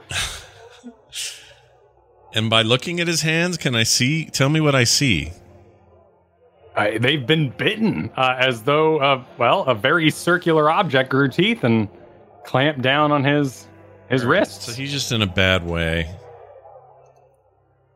Um. All right. I'm passing out. I think I'm passing out. Stay awake. Stay awake. It's this temptation to not cast a healing spell on some NPC I never have to look at again. um, but I mean, technically, in World of Warcraft, we leave NPCs chilling all the time. yeah, we do. We never do anything. They're anything. forever in peril. They've ruined me. All right, um, but I will do it because under this is all under Pelor's eye, and also uh, I don't want to be that guy back at town that says, "Hey, you let that one dude bleed out" or whatever. So I'm going to um, cure this dude's wounds, uh, and I need you to make a. Oh no, you don't have to do anything. He's willing, right? He's willing. He wants to be healed. he's down. He's up for it. Yeah, you don't have to do shit. All right, here we go. Four. oh, No, I'm sorry. Six total healing points. Points of healing. Cool. You staunch the bleeding. He is still damaged, but you know, with your medical expertise of sorts, you it's looking about one hit point, so he'll be fine. Oh, good.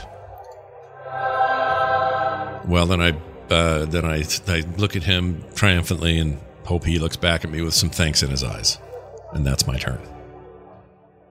He looks up at you, his wrists and sinews, and the healing beginning as he still has these large divots from the damage. What the hell was that? Go. You are running over to the doghouse. All right, I'm gonna continue my run.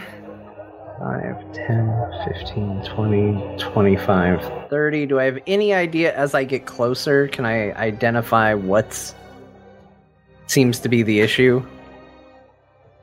The little boy is pointing in the doghouse. Uh, everything else seems to be pretty normal inside there. Okay, I will use my bonus action, uh, my cunning action, to get the dash to carry me to the doghouse and look inside. You look down inside, and with all the commotion, you see a pair of wings fluttering along the dog's back. Can I? I'm gonna attack the. It's like something attached to it, right? Yeah. I'm gonna strike at the thing attacking the dog with the psychic energy coming out of my hand Okay. for a 15 to hit. All right, you stab your blade back in there, and you hear, and as you pull it out, there's a large stirge, bloated from blood, hanging off your psychic blade. And as you sort of bring it out into the air, the etherealness of the blade kind of takes hold, and the thing slides through it and splats onto the ground. Uh, any others in there that I can see, or just the one stirge? Looking around, you only see the one. Um, how's the dog look? He's worn. Uh, still breathing, as you inspected earlier, but he's lost quite a bit of blood. Though he's a he's a fat boy, so you're you're not entirely sure how much. Okay. All right. Well, that's pretty much my turn. I'll give a look to the kid and just give him a, a nod, an acknowledgement, and that'll be my turn. Awesome. Grinkeeper. Grinkeeper will run up as as much as she can and then she'll stop and go. Did you get it? Yes, but we have an injured dog. Oh, uh, okay, I think I got this. And then Grinkeeper winds up with her hand and she slaps the dog's face for lay on hands. Oh, the poor dog.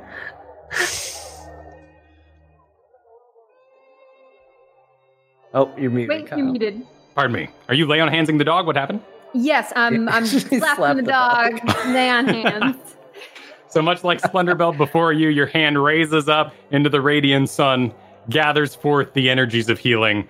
Eh, eh, You don't. You slap the dog? You're not gonna radiantly pet it? Slap its face, you know. That's Oh, oh, how oh. she heals people. She Okay, so more like a like a kind of Yeah, like it's not yeah. going to be damage dealing. It's Okay. healing. oh, that's the difference. You hit him Huge so hard, it reverse heals them and goes round the clock and Ah, becomes yeah. Okay. Okay, uh, cool. How many how many hit points are you giving the dog? Uh, a dog. Let's go with three. We'll be generous.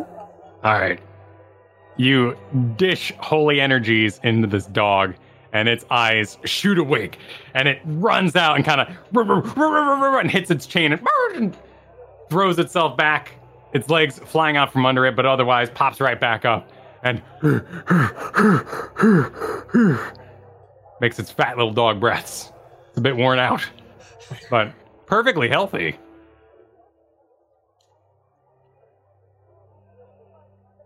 Anything else? Ko just sort of shrugs, shakes his head no. cool. And Grinkeeper will start to put her weapons back up. Was the bug the only reason we came for this place? That can't. runs over Splendor Belt, covered in a bit of goo. Same with Grinkeeper, who is soaked in this bluish purple blood. Seems like It there should be more, but if this is all, this is, I guess, is okay. Is okay. Maybe there, maybe there is. Um, we have a dead bug in the blacksmith. We have whatever that is, uh, indicates towards the barrel, and uh, a stirge. Go adjust his pants. Yep. Well, I guess we report back. I, yeah. I feel like we should make sure. I can, and I would like to go grab the. Is there a corpse? This bug left a corpse, right? Yes, the big split open lobster cut style corpse is sitting in the entryway of the blacksmith. And, and is it big enough I can carry this thing, or small enough, I should say? It's a medium sized creature, uh, probably 250 pounds, maybe more. Okay, I would like to attempt to drag it to the well and heave it in to the well. Except- hold on, this is where people get their water, right, from the town? Yes. Oh, never mind. I don't want to do that. it just occurred to me this was like a working well and not just some hellhole.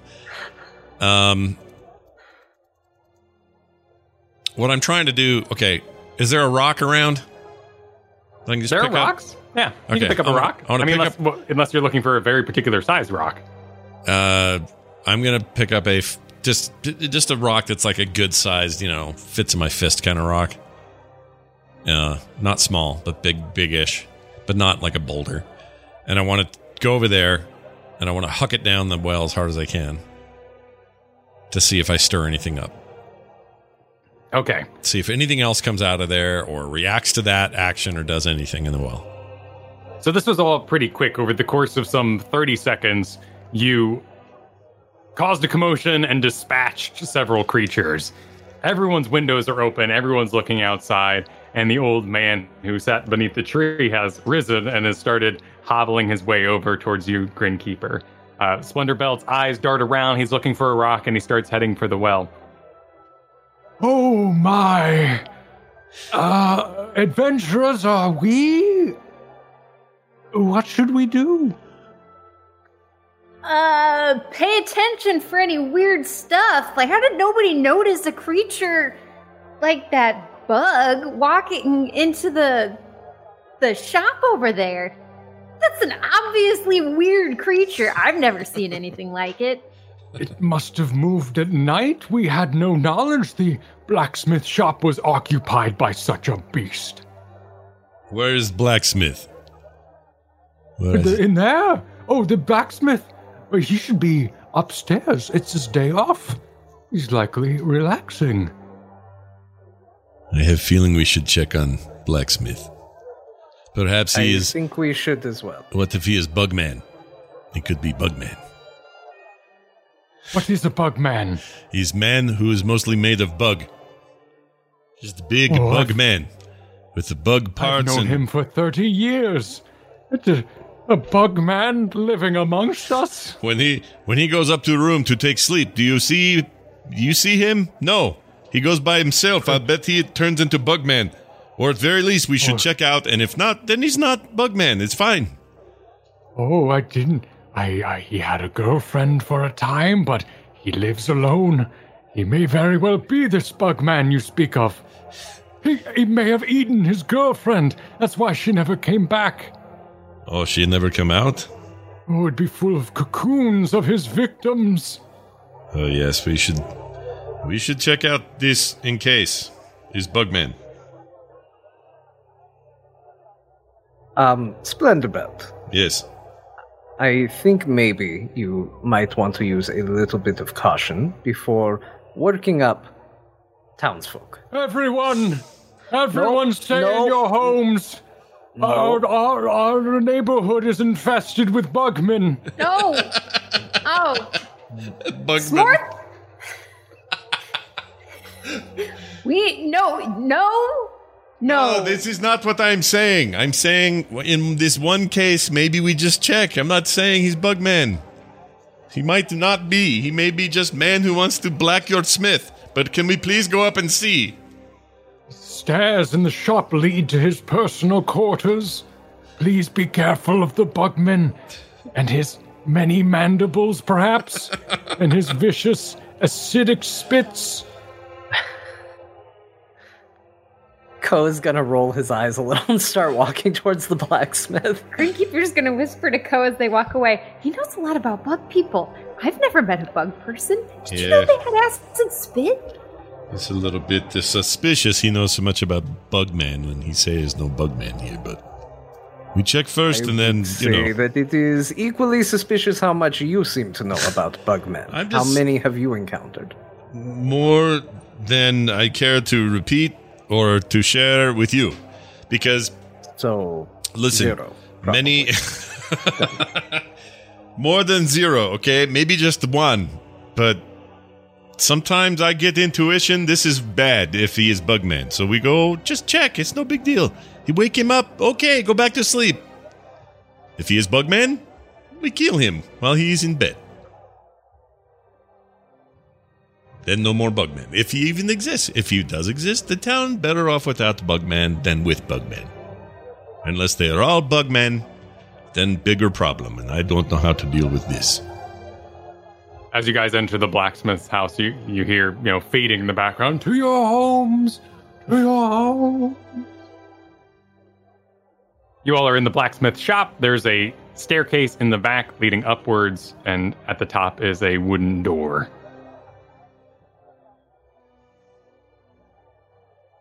We head Well, up? Splendid belt, uh, Greenkeeper.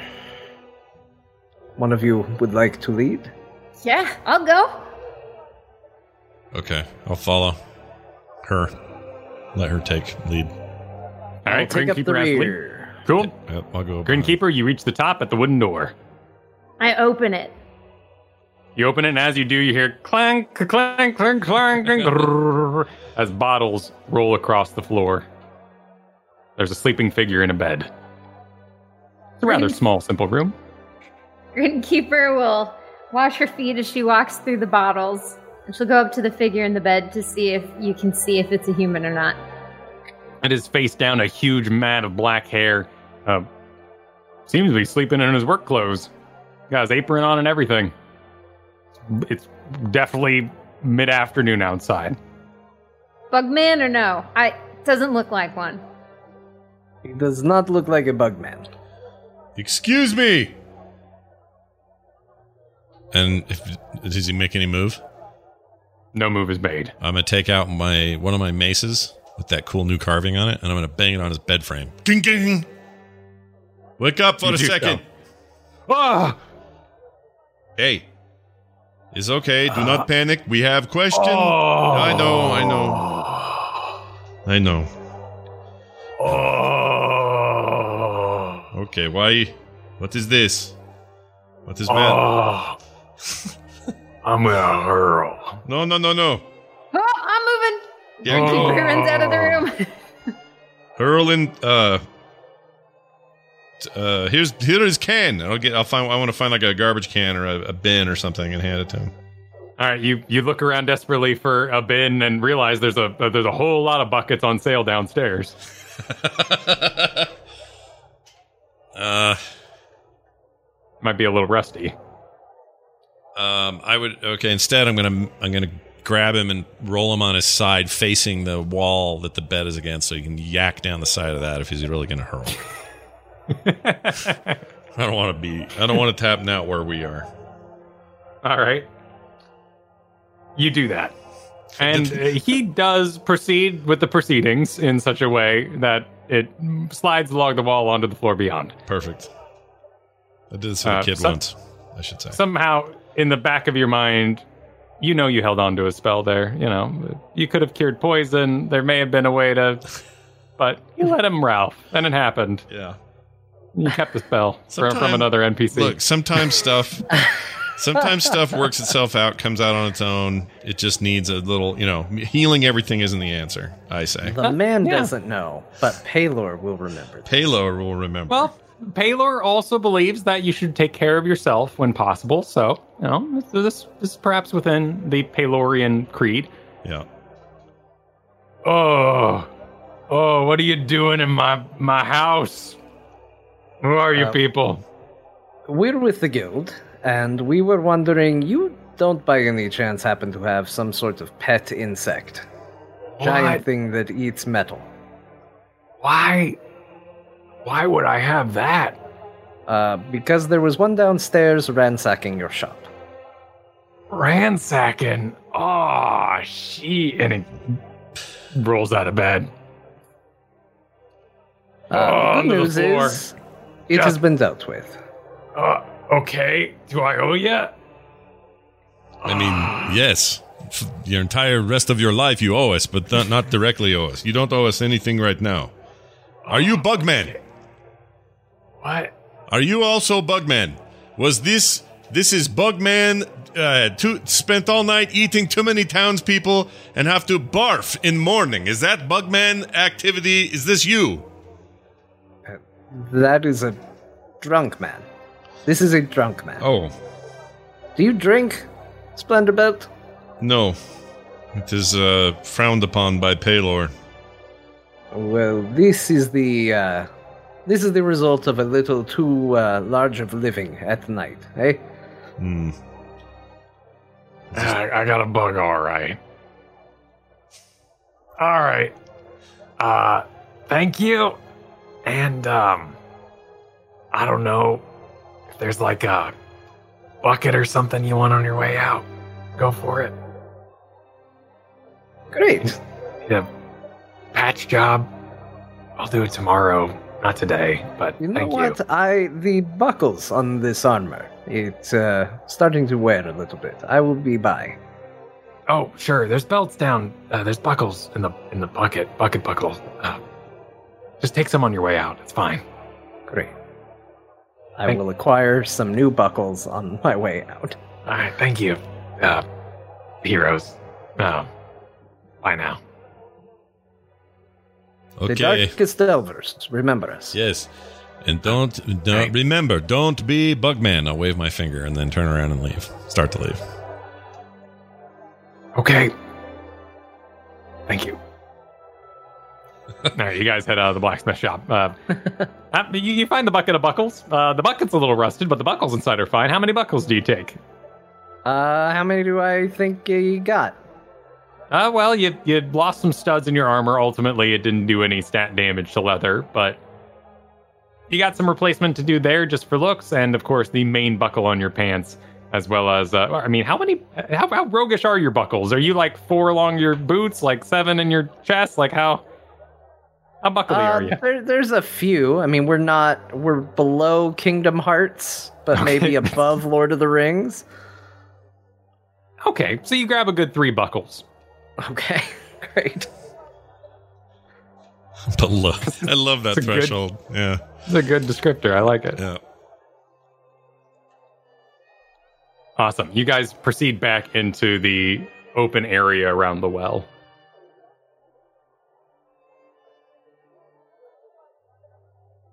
Uh, Splendorbelt, you may want to let the uh, old fellow know that he was not a bug man and maybe prevent the poor blacksmith from being ostracized the rest of his days. Okay, it's, it's a good idea. And off, I'll hunt down the old guy and go. Uh, all is well. He is just man. There's no more bugs. I guess we have our job here is done. He has crafted some sort like a torch, a, a stick, and wrapped the end in a rag and has soaked it in the bluish purple blood from the beast that was a barrel and is currently smearing it on a door. Uh, why are you doing this? To protect, to warn the foul beasts of darkness that this place is no friend to bugs. Oh, I see. You think other bugs see bug juice and go, oh, we, be- we best not go there. That is not how this works. The very same. Bugs will not give shit. No? No. I dealt Oh. with some bugmen before, or bugs before. The uh, problem. Yes, the bugman. Have you defeated him? He okay, so turns out he is not Bugman, and uh, I perhaps jumped gun. He is just man who makes blacksmithing and uh, sleeps and drinks your Make guns. yeah yes. Oh. So he's just lazy. Oh. Dark tidings are these. A lazy blacksmith. This Poor blacksmith. Is not. I mean, he seems fine. It's just not best. Best to be drinking and drunk all the time. Well, what are you gonna do about the well? Holler someone out a window. Yeah! Did all the creatures come from the well? Can we. Should we drink it? Uh, what happened with the rock? Did I get any reaction? Uh, no, you were pulled away from the rock activity due to the Bugman old man Oh, fiasco. right. Okay, so I'm gonna go do that again. I'm gonna go or do it for real. I'm gonna go throw a rock down there, Okay. hard as I can.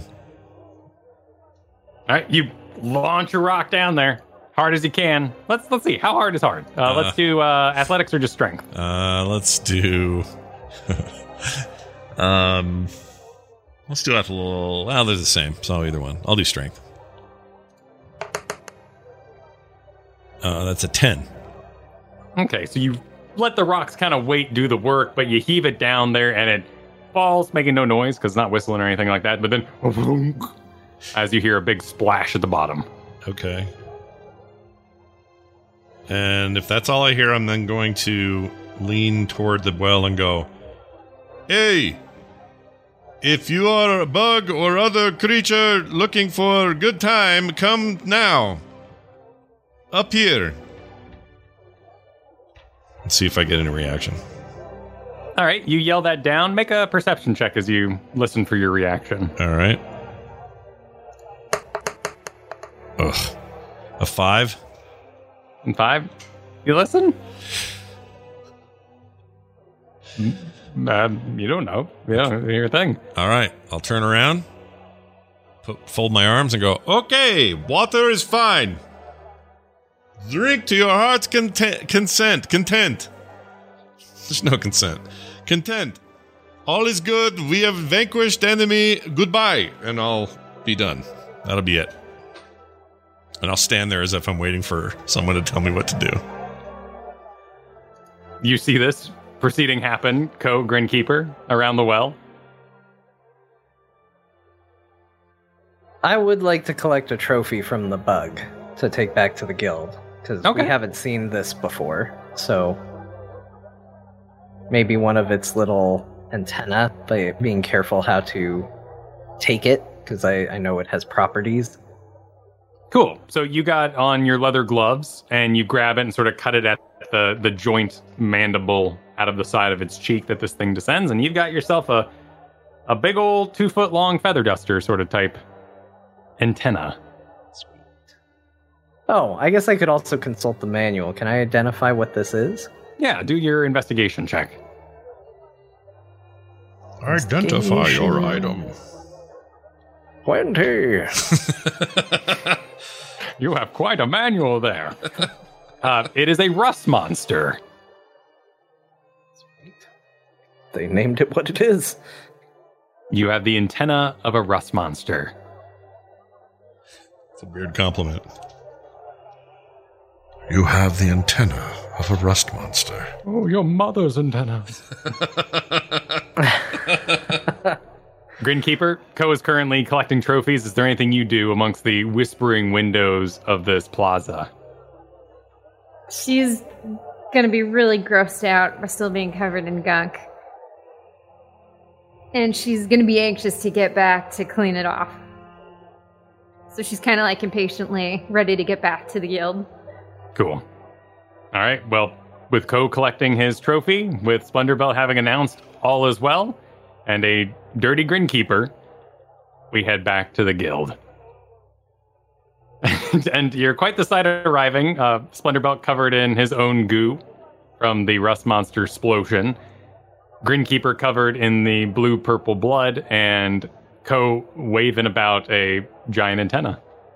And slightly holding his pants up. And, and yeah, yeah, that too. If he, yeah, I guess you would have to actually weave in the buckles and whatnot, so they would not be Yep. insta buckled. And you arrive back at the guild. You walk in the door. There is the waiting adventuring party, uh, the fourth group that did not go to particular well as you covered one. The other three went out. That would have been the brigand patrol is sitting around. That's the human rogue who is twi- uh, twirling about a blade, and they all give a little whistle, which I'm not very good at. You know. and you walk up to the desk with Cassius, who is uh, eyes wide, eyebrows up, looking at the state of y'all. Well, I would say we definitely found something. I can see that. Uh, we found a rust monster. I'll set the antenna down. Oh, I would, and he I would have. Uh, aside. sorry, I would have collected a trophy from the the barrel creature as well if somebody else didn't do it. Do you have a cup or a flask or something like that? Uh, uh let's look.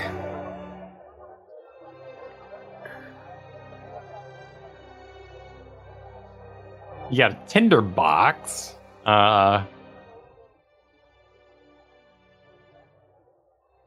Could I pop the little eyeball off of it? little eyeball popped up, right? the whole thing descended into that amoeba goo. Oh, it turned into amoeba goo. That's a good Yeah. point.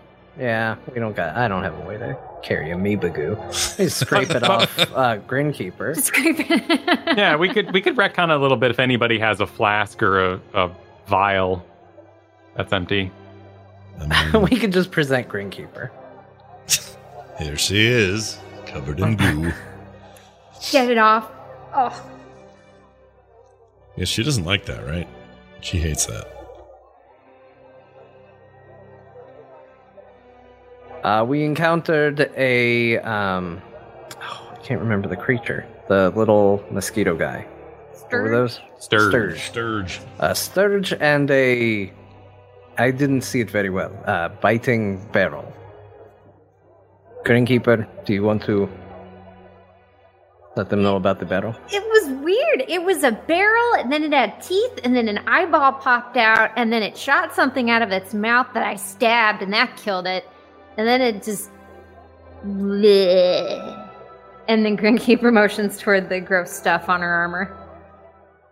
Out uh, there's the door behind Cassius at his desk here, and and you hear you fought a mimic, and Cassius closes the door behind him. okay. We have business to do. First of all, and he starts writing on a voucher and he rips it off. Cleaned and pressed the digitation. Next door. Grinkeeper, this is for you. Thank you. Go get your armor gonna cleaned start up. leaving. Brigade Patrol, you're on. Go watch the well. Did you all confirm that the well was safe? Where did the creatures come from? Uh, Well, we, this one definitely came from the well. We followed the trail from the well to the blacksmith. we think it perhaps just hang out in well, comes out when it feels like it. No other kind, nothing else comes out of well. We tell people to drink what from well. Everything is fine. We need to secure that area. Brigand Patrol, they've been told that they can drink from the well. Move now, quickly. Southeast side. This is bad. They cannot drink from it. We need to confirm that that well isn't infested. Did you go down into the well to inspect that it was safe, that there were no holes? Uh, going to say no. we did not do what you ask. We did not go down inside the well. It's not very big. Okay. Can't fit half orc inside of bucket. Next time, descend the rope and climb down the rope instead. And don't put yourself in the bucket, Mr. Splendibelt. Okay. All right. Brigand Patrol will handle it from here. I am interested in your methods, but you did very well today, defeating the multiple monsters you seem to have encountered. You are due a rest. We will talk to you tomorrow about what the next step will be.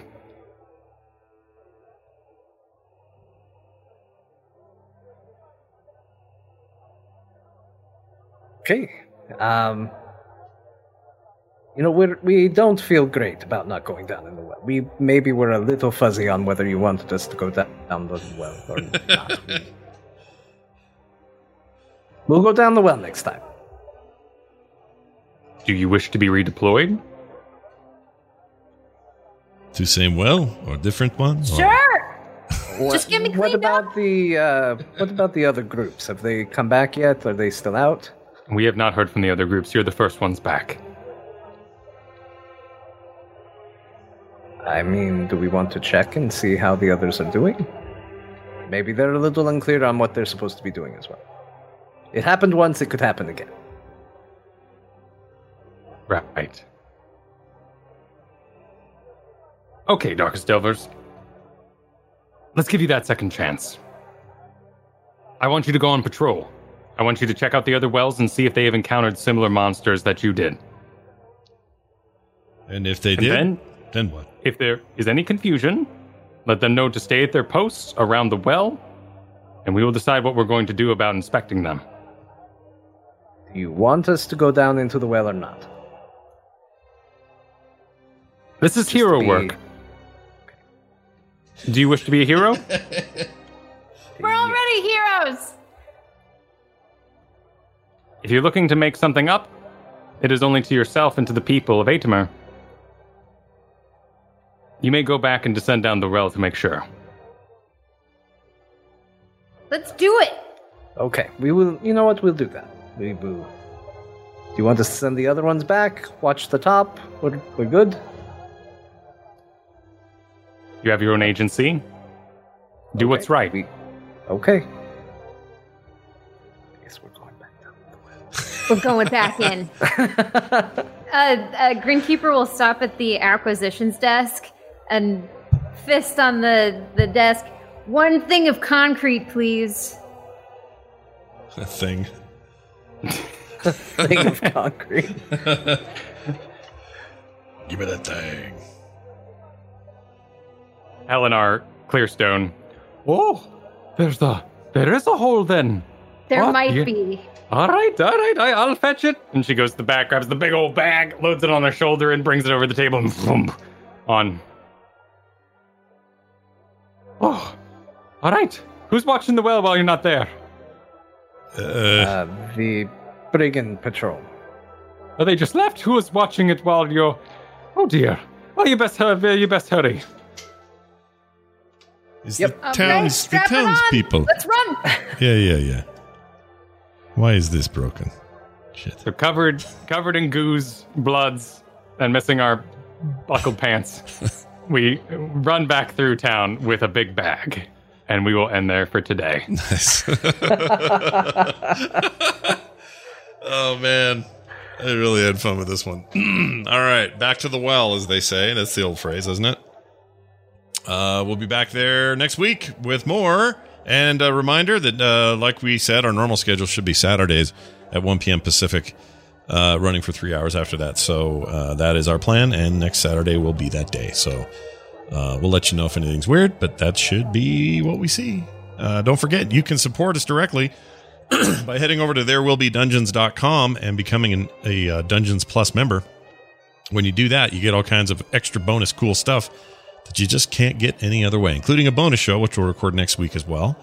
And uh, some cool artwork went out this month already for our supporters. Oh, and and the the report cards straight from the guild as to what grades they have received over their various missions. Oh, right. Oh. And boy. don't forget information from the divination wizard. Yes. It has happened. You're not you're not wrong. Okay, well there you have it. Uh, we look forward to seeing you again. Definitely playing more and being a part of your life in a way that you never expected. Yes, that's right. Here at There Will Be Dungeons, that's what we do. There Be Dungeons on Twitter. You can send us emails at there will be dungeons at gmail.com. That's going to do it for us. For me, for Kyle, for John, and for Kristen. Why, we'll see you tomorrow. Next week.